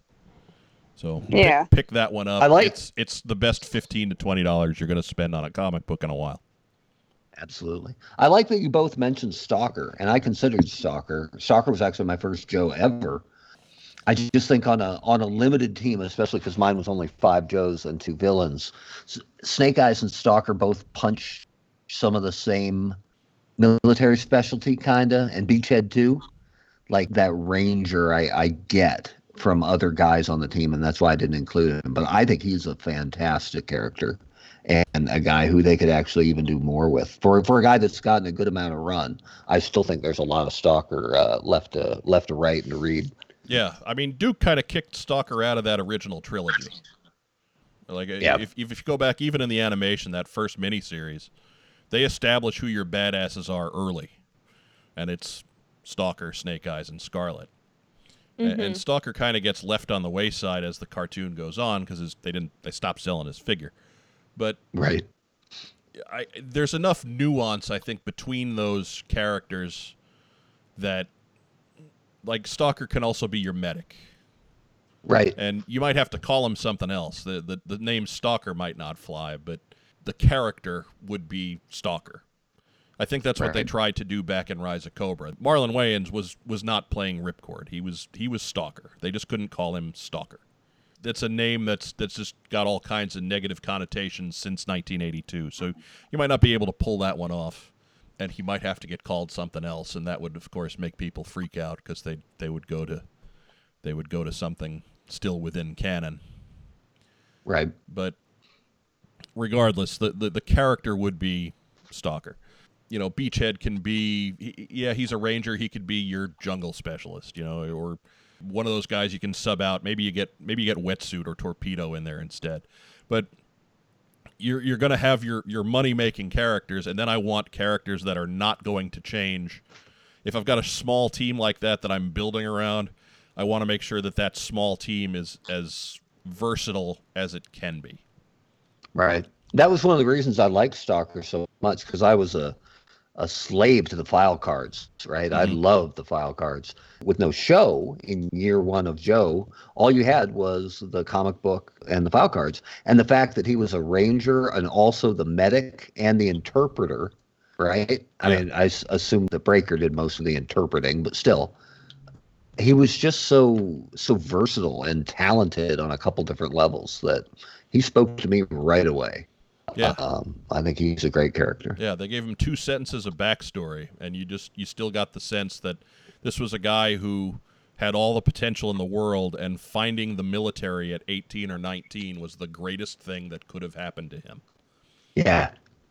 Because look at what look at the doors it just blew open for him, and and how how much of just a not just a physical badass, but like this dude's got a major brain in his head, and and it, it put it all to work.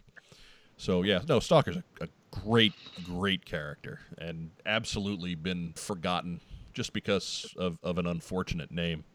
I think as Right. years go by. Well, because he was in primary military specialty, infantry, secondary, I think, medic and interpreter, and third was sending Joe Colton emails. Correct, Pretty sure. Pretty sure. correct. Third was peanut butter. Anyhow, we killed that one dead, didn't we? Mm-hmm. To Love it. the other questions, you guys didn't really figure in: is it animation or live action? I would do live action. I would do it animated because I'm I got you know I got to get it on Cartoon Network. I got to get it in front of kids. Um, yeah. Yeah, I, I'd go animated too, even if they got something on on a streaming service. Just so, something that supports multiple episodes that can be consumed in, in a relatively short period of time. You see the, the programming on cable anymore? It's kind of ridiculous. Like you don't get to see a show once. You you have to watch the same show for two hours. Yeah. It's insane how how Netflix and Hulu and the like have changed how people watch television. Mm-hmm.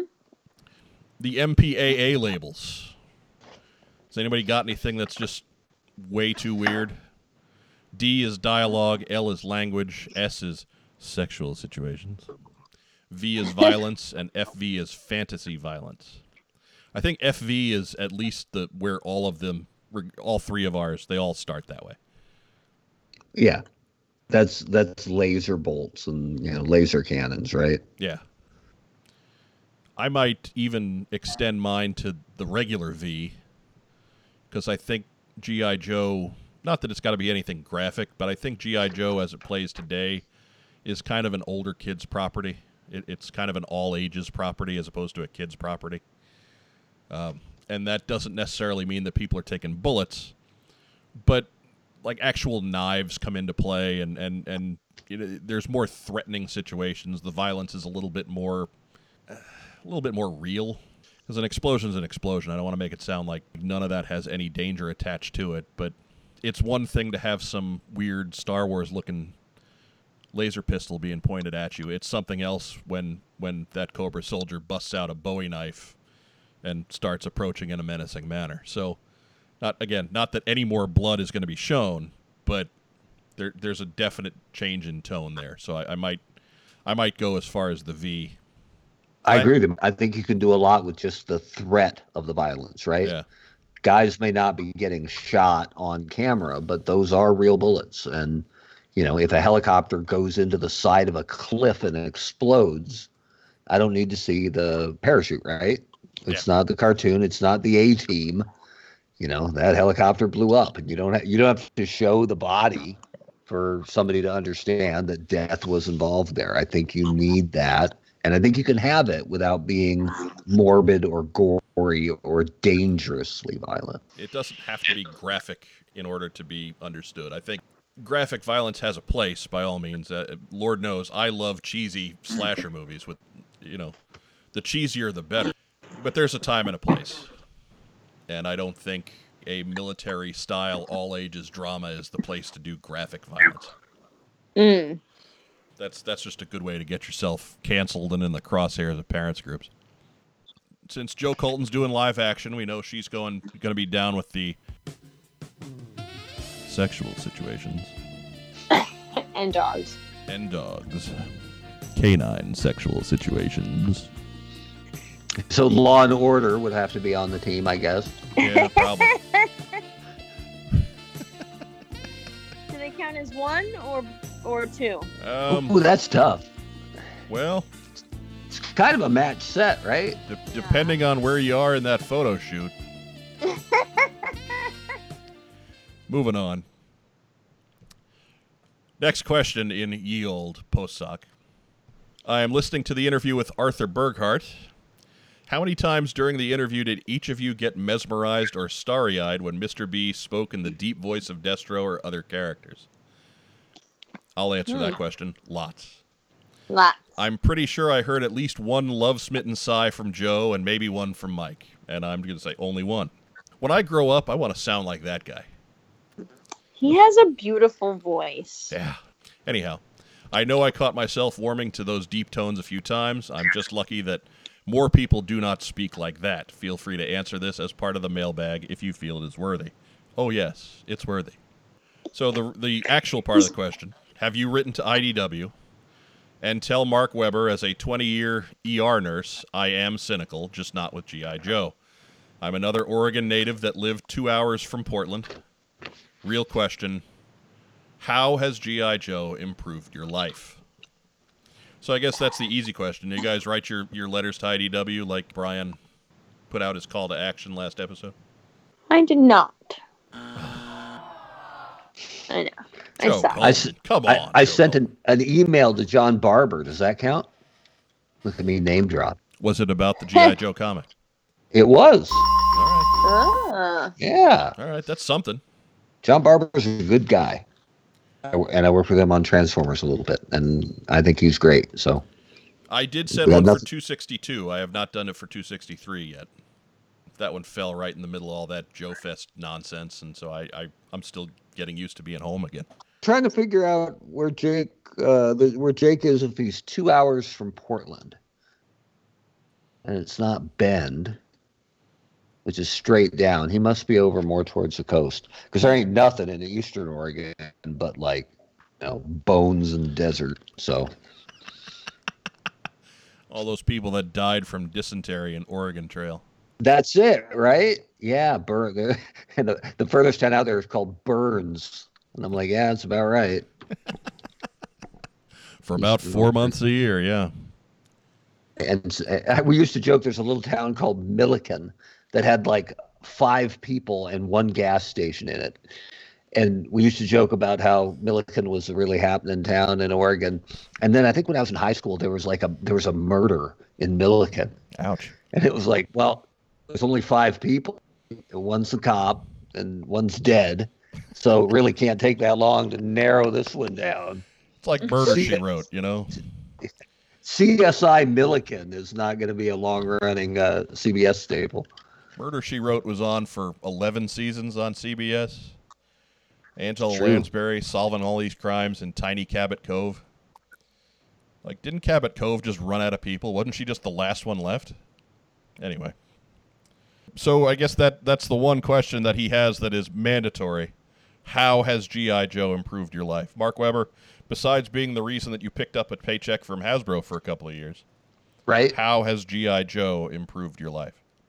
I mean, when I was a kid, like G.I. Joe was the first comic I bought because I loved the toys so much. And before there was a, a TV show, you had to read the comic. And so it was it was Larry's comic that, you know, really taught me to love G.I. Joe and taught me a lot about military and about, you know, sacrifice and brotherhood and I mean, it's it's a big deal. I mean, I don't want to play it up to be more than it was, but for a young kid, it was a lot.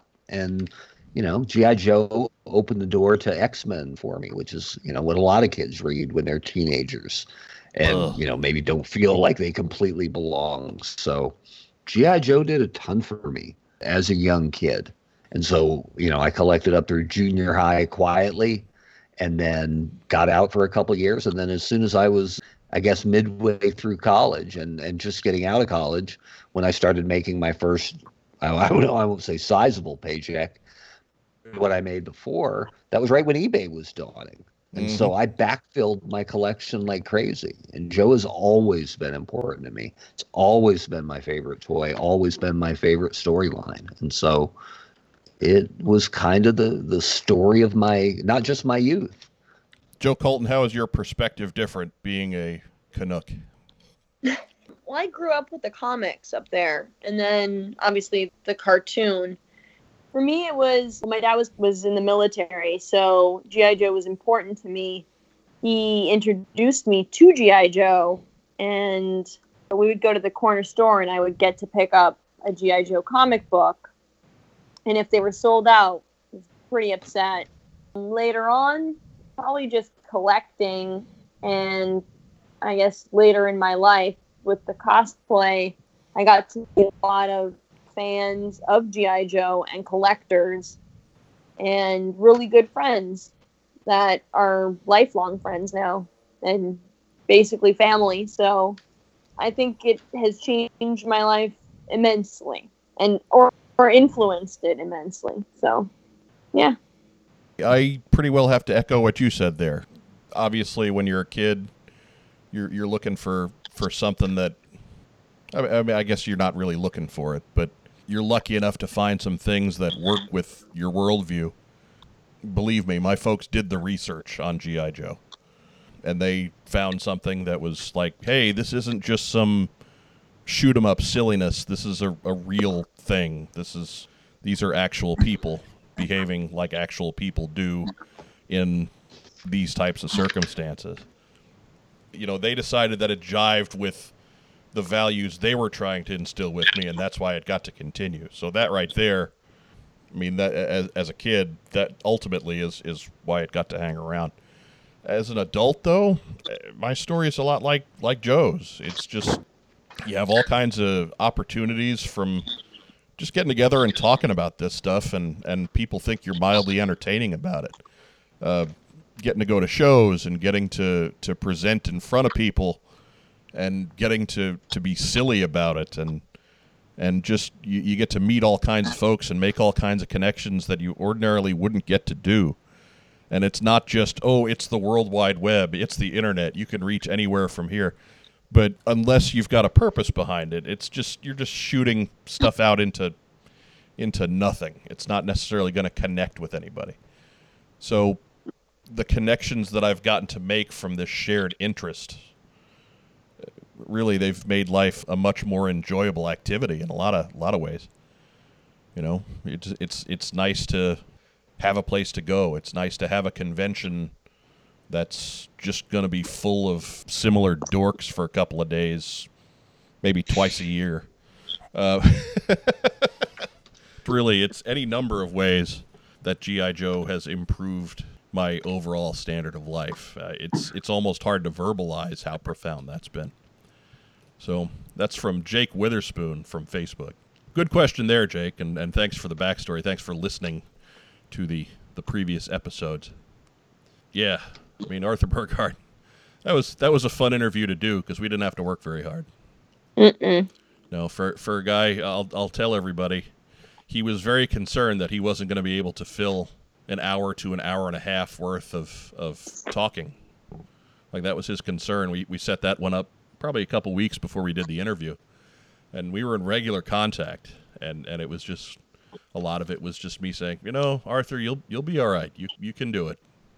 You know, we we talked a couple times just to test out his equipment, and those turned into 20, 30 minute phone calls. So. Yeah, I, I had no doubt that that uh, Mr. Burghardt was going to be able to take care of an hour and a half or so of, of talking about just the world at large hopefully we get him back later this summer. I, I know he's open to that. Like I gotta, that. I Yeah. gotta, I gotta make sure that I can do that first. We got to get through July. A voice like that, man, he could come on and read the phone book, Yeah. right?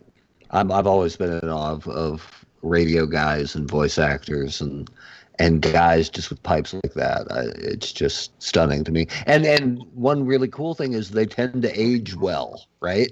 Yeah, Mm-hmm. So they'll they'll sound great forever. So there's a there's a bit of show business immortality to that that I think is really cool. so that closes up the Postsac,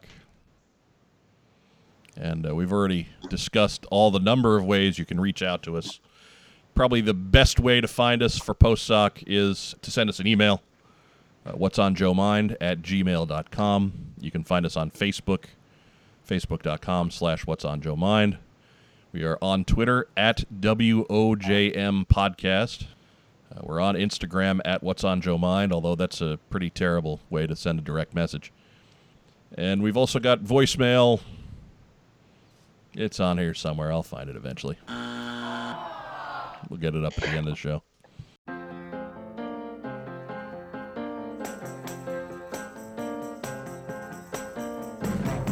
We'd like to take a moment to thank our fine sponsors AVAX Lab for high quality custom heads, weapons, vehicles, and parts for your G.I. Joe figures. Head to avaxlab.com. It's a great place to get a little head. Roma Collectibles, the official vagabond hobo retailer of What's on Joe Mind. Check out romacollectibles.com for their convention schedule. Roma Collectibles is an official retailer for Boss Fight Studio. The Finest. The Finest is the largest G.I. Joe cosplay organization in the U.S. and is regularly represented by our own Joe Colton. The Finest has raised over $70,000 for various military assistance organizations. Find out more and pick up some G.I. Joe cosplay tips and guidelines at thefinestcc.com. 3djoes.com, the online home of our own Carson Metaxas. 3djoes.com offers an in depth look at G.I. Joe from 1982 to 1994. Check out figures, artwork, books, and more at 3djoes.com. All the cool stuff. The official brick and mortar retailer of What's on Joe Mind in the UK. All the cool stuff has a huge selection of G.I. Joe, Action Force, Transformers, Lego, and more. Check them out in Fordingbridge or at allthecoolstuff.co.uk. Kokomo Toys, the official brick and mortar retailer of What's on Joe Mind in the U.S. Kokomo Toys is your source for G.I. Joe, Funko Pops, Marvel Legends, Boss Fight Studio, and more. Visit their mega store in Kokomo, Indiana, one hour north of Indianapolis, and online at kokomotoys.com. Uh, that brings us up to what we got in. It's the part of the show where we brag about what's on our shelves and not on yours. Mark Weber, it's been about six weeks. What you get in? I haven't gotten much. I'm still, you know, I've talked about it before. My holy grail is that mint in box Mauler. Never had the Mauler as a kid. It was one of the few things that, that escaped me from the early years. And I had a heavy metal with a with a weapon, but of course no mic. And it's pretty hard to get a mic that's guaranteed original if you're not actually taking it out of the original plastic bag. So that's the one that's that's out there. That's my white whale right now. And uh, you know, Joe wise, I, I kind of have what I'm what I need really, and that's what I like about collecting. Everyone defines their own collection, so I'm looking for that. Oh, and I'm looking for Ghost Rider, the club figure. I actually didn't get that one because it came out after I had left Hasbro, and I, I kind of had my pipeline cut off. But that was uh, I only got to write a couple file cards. I got to write the the the Ghost Rider file card and pitch the idea to redact it. And so I don't have that figure, and that's when I, I kind of need to have. Hmm. So what did I get in? Nothing terribly special, but I got a couple things on my radar that I'm, you know, definitely have the high beams out for. All right. So if anybody can hook up Mark Weber, Right? I mean, they haven't been able to hook us up with uh, whereabouts of, of Tim Roberts yet, but maybe, maybe they maybe they got a lead on a on a Ghost Rider. That is a, not a bad call. Yeah, I mean the the thing that I got, I think we talked about it last show. I got the uh, that Rhino painted up in Adventure Team colors, and it's outstanding. Like uh, one of the the very best modern vehicles, maybe one of the best vehicles of all time. I think it's in the in the in the discussion anyway.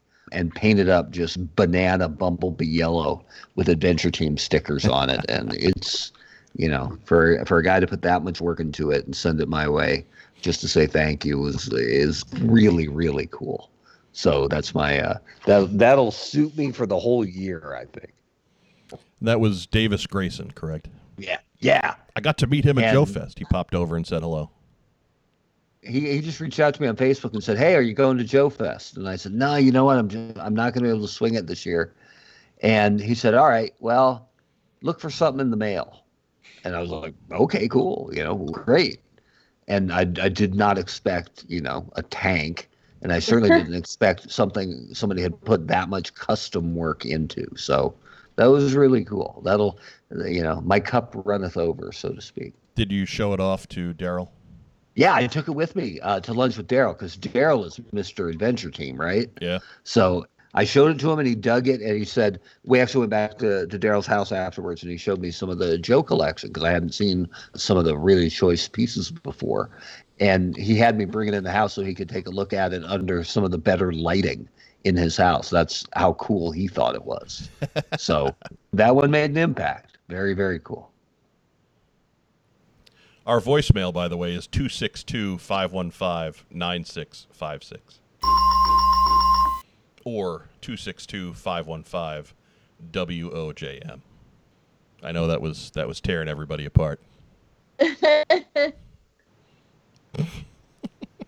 Joe Colton, what'd you get in? Am I including Joe Fest stuff or just after Joe Fest? Oh, what'd you get in? Well, Talk Joe about what you want to talk about. Okay. I got the Lady Boa. I got the last one of those. The last one of the Unmasked Snake Eyes. Bill Nedro's book. And then I got And you can get the, the full you can get the full stories on these on special edition 59 if you don't listen to special editions, but you know, we, we need to fill a segment, so we got we got to include that stuff here anyway. Yeah. And then I got Horror Show, Trage, and Storm Stormavik from Roma Collectibles. And those are for your uh, My current obsession. yes, your current the, October the, con- the convention set of 2012, 2013, 2012. 2012. Hey, Mike. Yes. Mike, can you play tiebreaker here? Because it was always Shraj to me. Oh, So Joe and I have pronounced it differently probably our whole lives. yeah. Probably. I I couldn't pronounce it, so I just called him Dunla. We just called. All him, right, fair enough. We just called him Eric. That's all. Eric.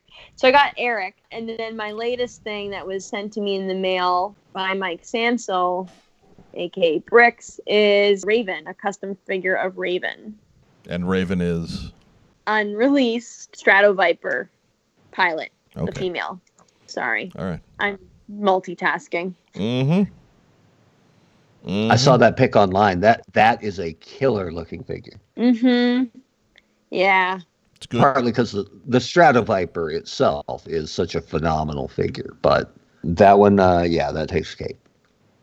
She's pretty. It's good that one of us is concerned with putting on a quality broadcasting effort. I was pouring wine. Hush. All right. That's probably the one thing you could have said there to get off the hook, and that, that works. That All right. works. I, I have to I concede. I have to meet expectations. It's fair. You you've been remarkably sober for us being into our our third hour of recording here. I was trying very hard. Why? Why suddenly? I, I don't understand. I want to make you proud. I mean, it it makes me proud the amount you're able to consume too. I, I don't understand the the yeah. Anyhow, don't be projecting your Puritan values on me. Anyhow, uh, I haven't gotten much. Most of what I've gotten, you can see on our Instagram account at What's on Joe Mind, or you can listen to Special Edition 59 and and get the complete rundown. Basically, another beachhead, couple of Cobra Troopers, James Cavanaugh's books. Kind of working on a budget at Joe Fest, so had to take it easy. Here in town, I did hit up one of the local vintage toy stores because they were having a big Fourth of July sale, and I, I got a a complete Heat Viper from 1990 for about fifteen dollars. So that that was hmm. about that was what else I've gotten in the last couple of weeks. So not too much. Went to the grocery store. That's what I did. Fudge stripe. Got mint fudge stripes that are not striped. It bothers me. They're tasty though, so it doesn't bother me that much. Shout outs. Joe Colton. Hmm. I'm going to shout out to Bricks for the Raven figure and Sarah for agreeing to do the thing we're going to do probably next week. Our our Yeah. secret project. Yes. She just sent me a, a response. Good. Um, Good. good. Good. Uh, yeah, that's it. And you guys, it's always it's always nice having a doing a podcast with the both of you. we we do have the lovely and talented Mark Weber in the house. Yes. Everyone's favorite substitute teacher, Wearing leather. right? Wearing leather. We, me- we interrupted leather me leather Friday. Everybody's favorite, right? Just keep picturing a whip and scotch and leather. That's it. And root beer. and root beer. Yeah. Yep. If I'm not getting emails before, I am now. Joe Colton's appearance is paid for by the Jif Peanut Butter Company and Chewy.com. mm-hmm. Mark Weber. We've already talked about it once early on, but we got to give a shout out to Carson on his honeymoon, right? That's Yeah. right. So, yeah, obviously, great guy. And a guy who I worked with a couple of times over the years. And anytime I ever asked him for anything, image wise or reference wise, anything, his answer was always the same anything I can do to help. And like, we just need more people in general like Carson. So, be, you know, just the absolute best to him and his bride. So happy for him. Um, and then something we haven't mentioned at all that is time sensitive uh, Bobby Vala and his Action Force Kickstarter program. I respect the hell out of what Bobby is doing. Wish him nothing but the best. I think he's done outstanding work. And if you don't know about it, make sure to take a look. Bobby Vala's Action Force is next level. I couldn't wish him any more luck. He's the guy, and I think he's telling a really compelling story. At time I of really- recording, We have eight days to go. Mm-hmm. Uh, Sixty-seven thousand seven eighty-seven is the pledge total, out of a one hundred seventy thousand dollar goal. So we're a little short right now. If you're on the fence about this one, this is the time to go. We need everybody who said that they were going to be in to get in. I have made my pledge. I know Joe has made her pledge. Mark has made his pledge. I have not actually. You're killing me, Joe Colton. You're killing me. I, Just I haven't gotten paid. smile and nod. Just yeah. Yes, oh. yes, yes. If only a money making opportunity would present itself. Mm, Oh God, mm. not a thing. This is what it's come to. Well, so- that dog guy? right? what kind of dog we talking about here? Yeah. How small is this dog? I'm sure this is how Bobby always envisioned his his last minute push to, to be framed up. With the guy with wanting Joe to do the sexy shoot with a dog. Mm-hmm. And it could be a sexy dog. That's what we've tied Action Force to. Sexy shoot dogs. It's really not the size of the dog; it's what you do with it.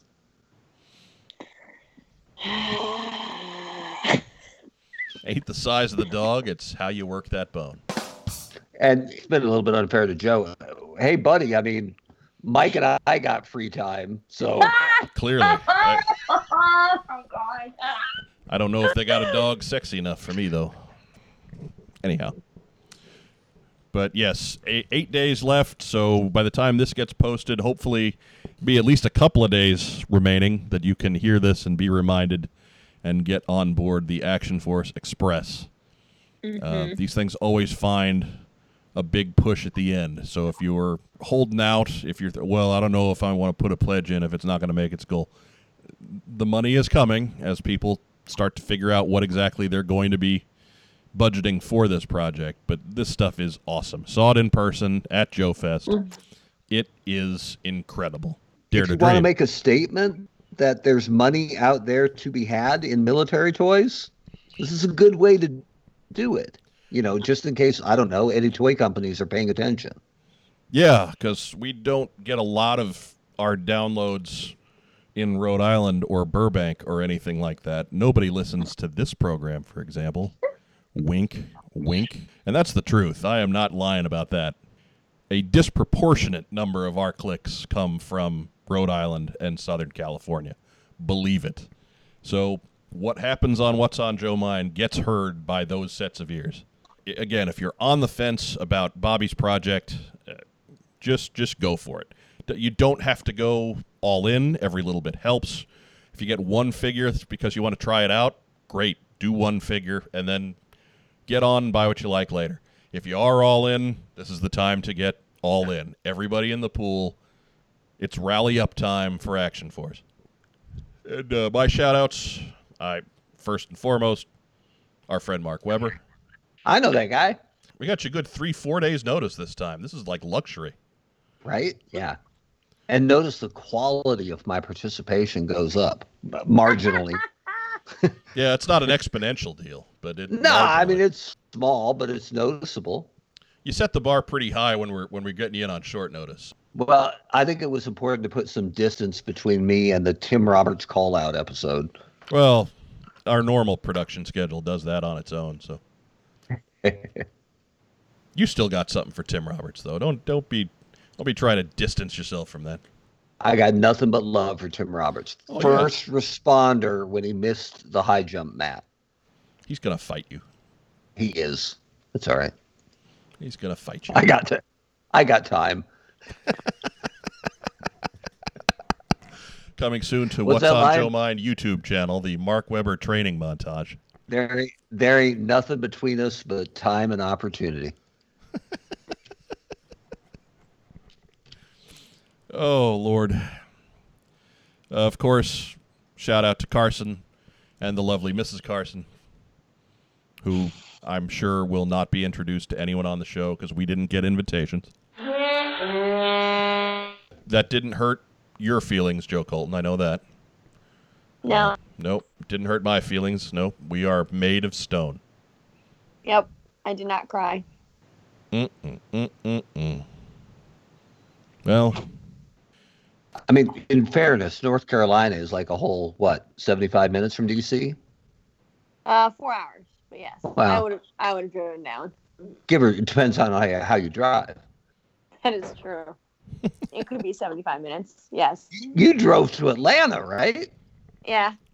North Carolina is like where you stop for beef jerky on the way to Atlanta. Come on now. Right. I have actually made it to Richmond, Virginia in forty-five minutes from DC. I know DC traffic. Sometimes it's forty-five minutes to Rockville. yeah, that week I was there, we we got rained on so much it was 45 minutes to get on the highway. yeah. I don't miss that one bit. Oh, DC traffic. No, there's no such thing as St. Louis traffic, so I was really caught unprepared. Like I've I've driven in all the the big spots and the Nashvilles and the New Yorks and the Miamis and the Chicagos and the the Bostons. I've I've hit most of the stuff in the eastern half of the U.S., but I was not prepared for DC traffic. DC brutal and also Seattle. Come out west. Try Seattle sometime. That'll be our project for next summer, maybe. Rally up the troops, visit Terry. Mm-hmm. I don't know. Road trip. Woo! And, and all of our giant What's on Joe Mind fans in British Columbia. That's right, as it is the province in Canada where we are the most popular. Woo! What's on Joe Mind? Big in Vancouver. Big in Vancouver. We won't be stopped. Except at the border.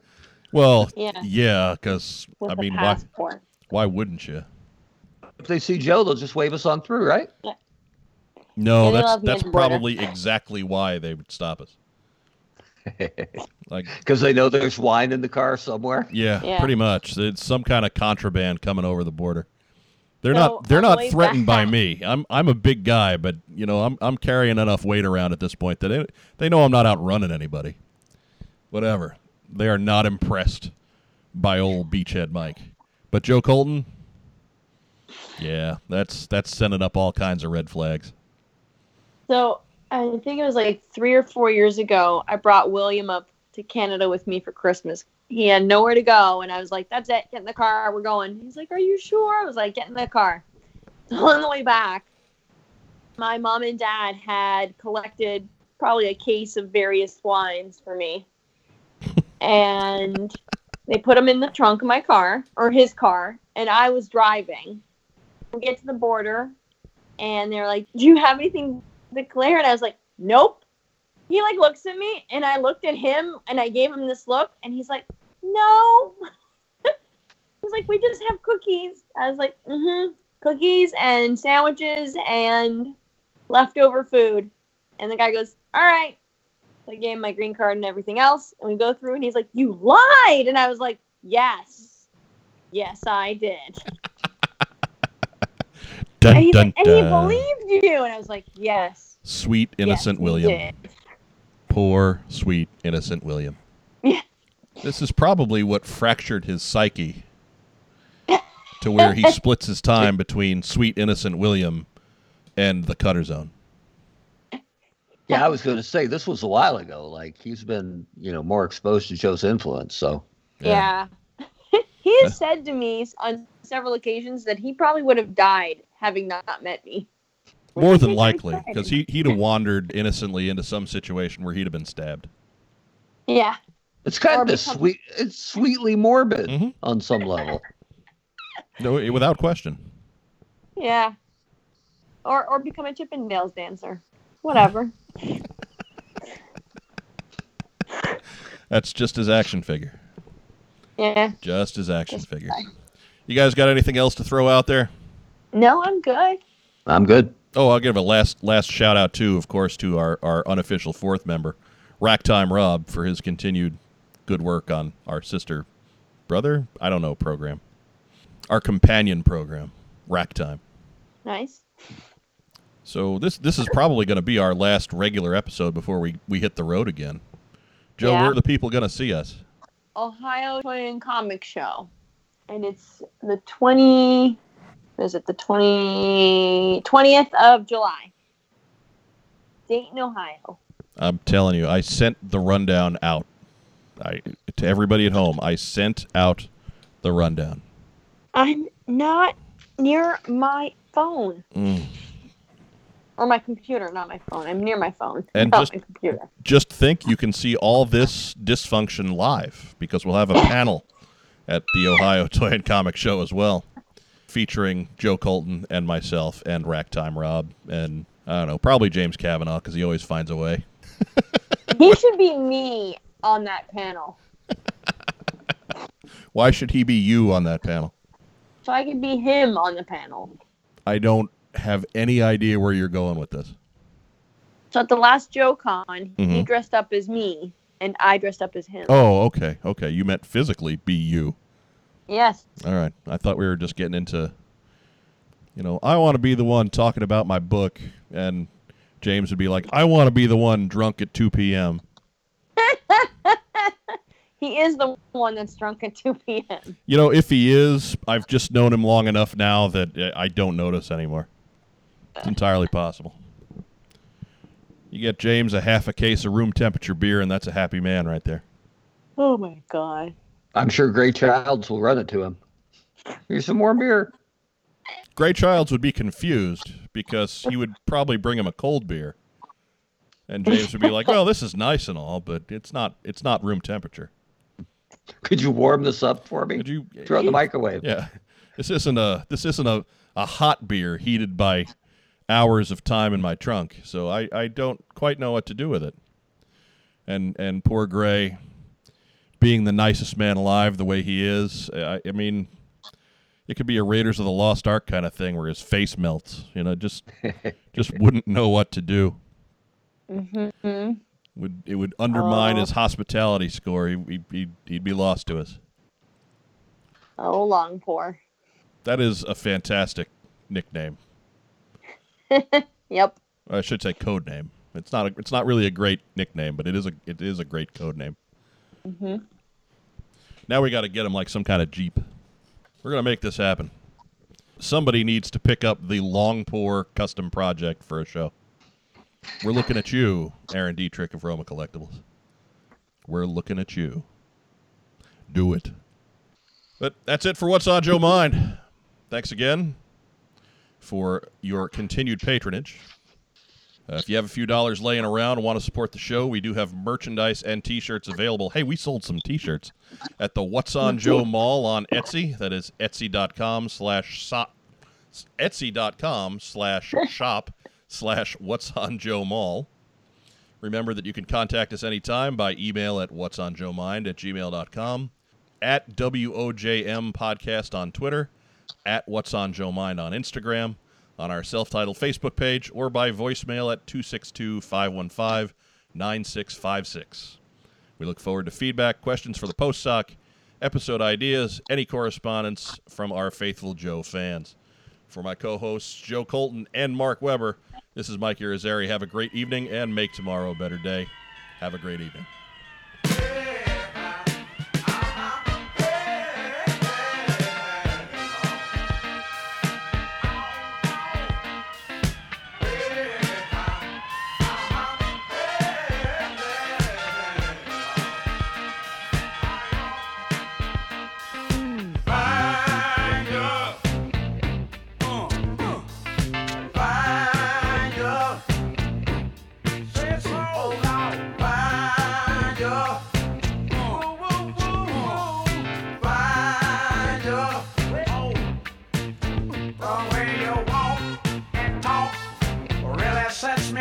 To a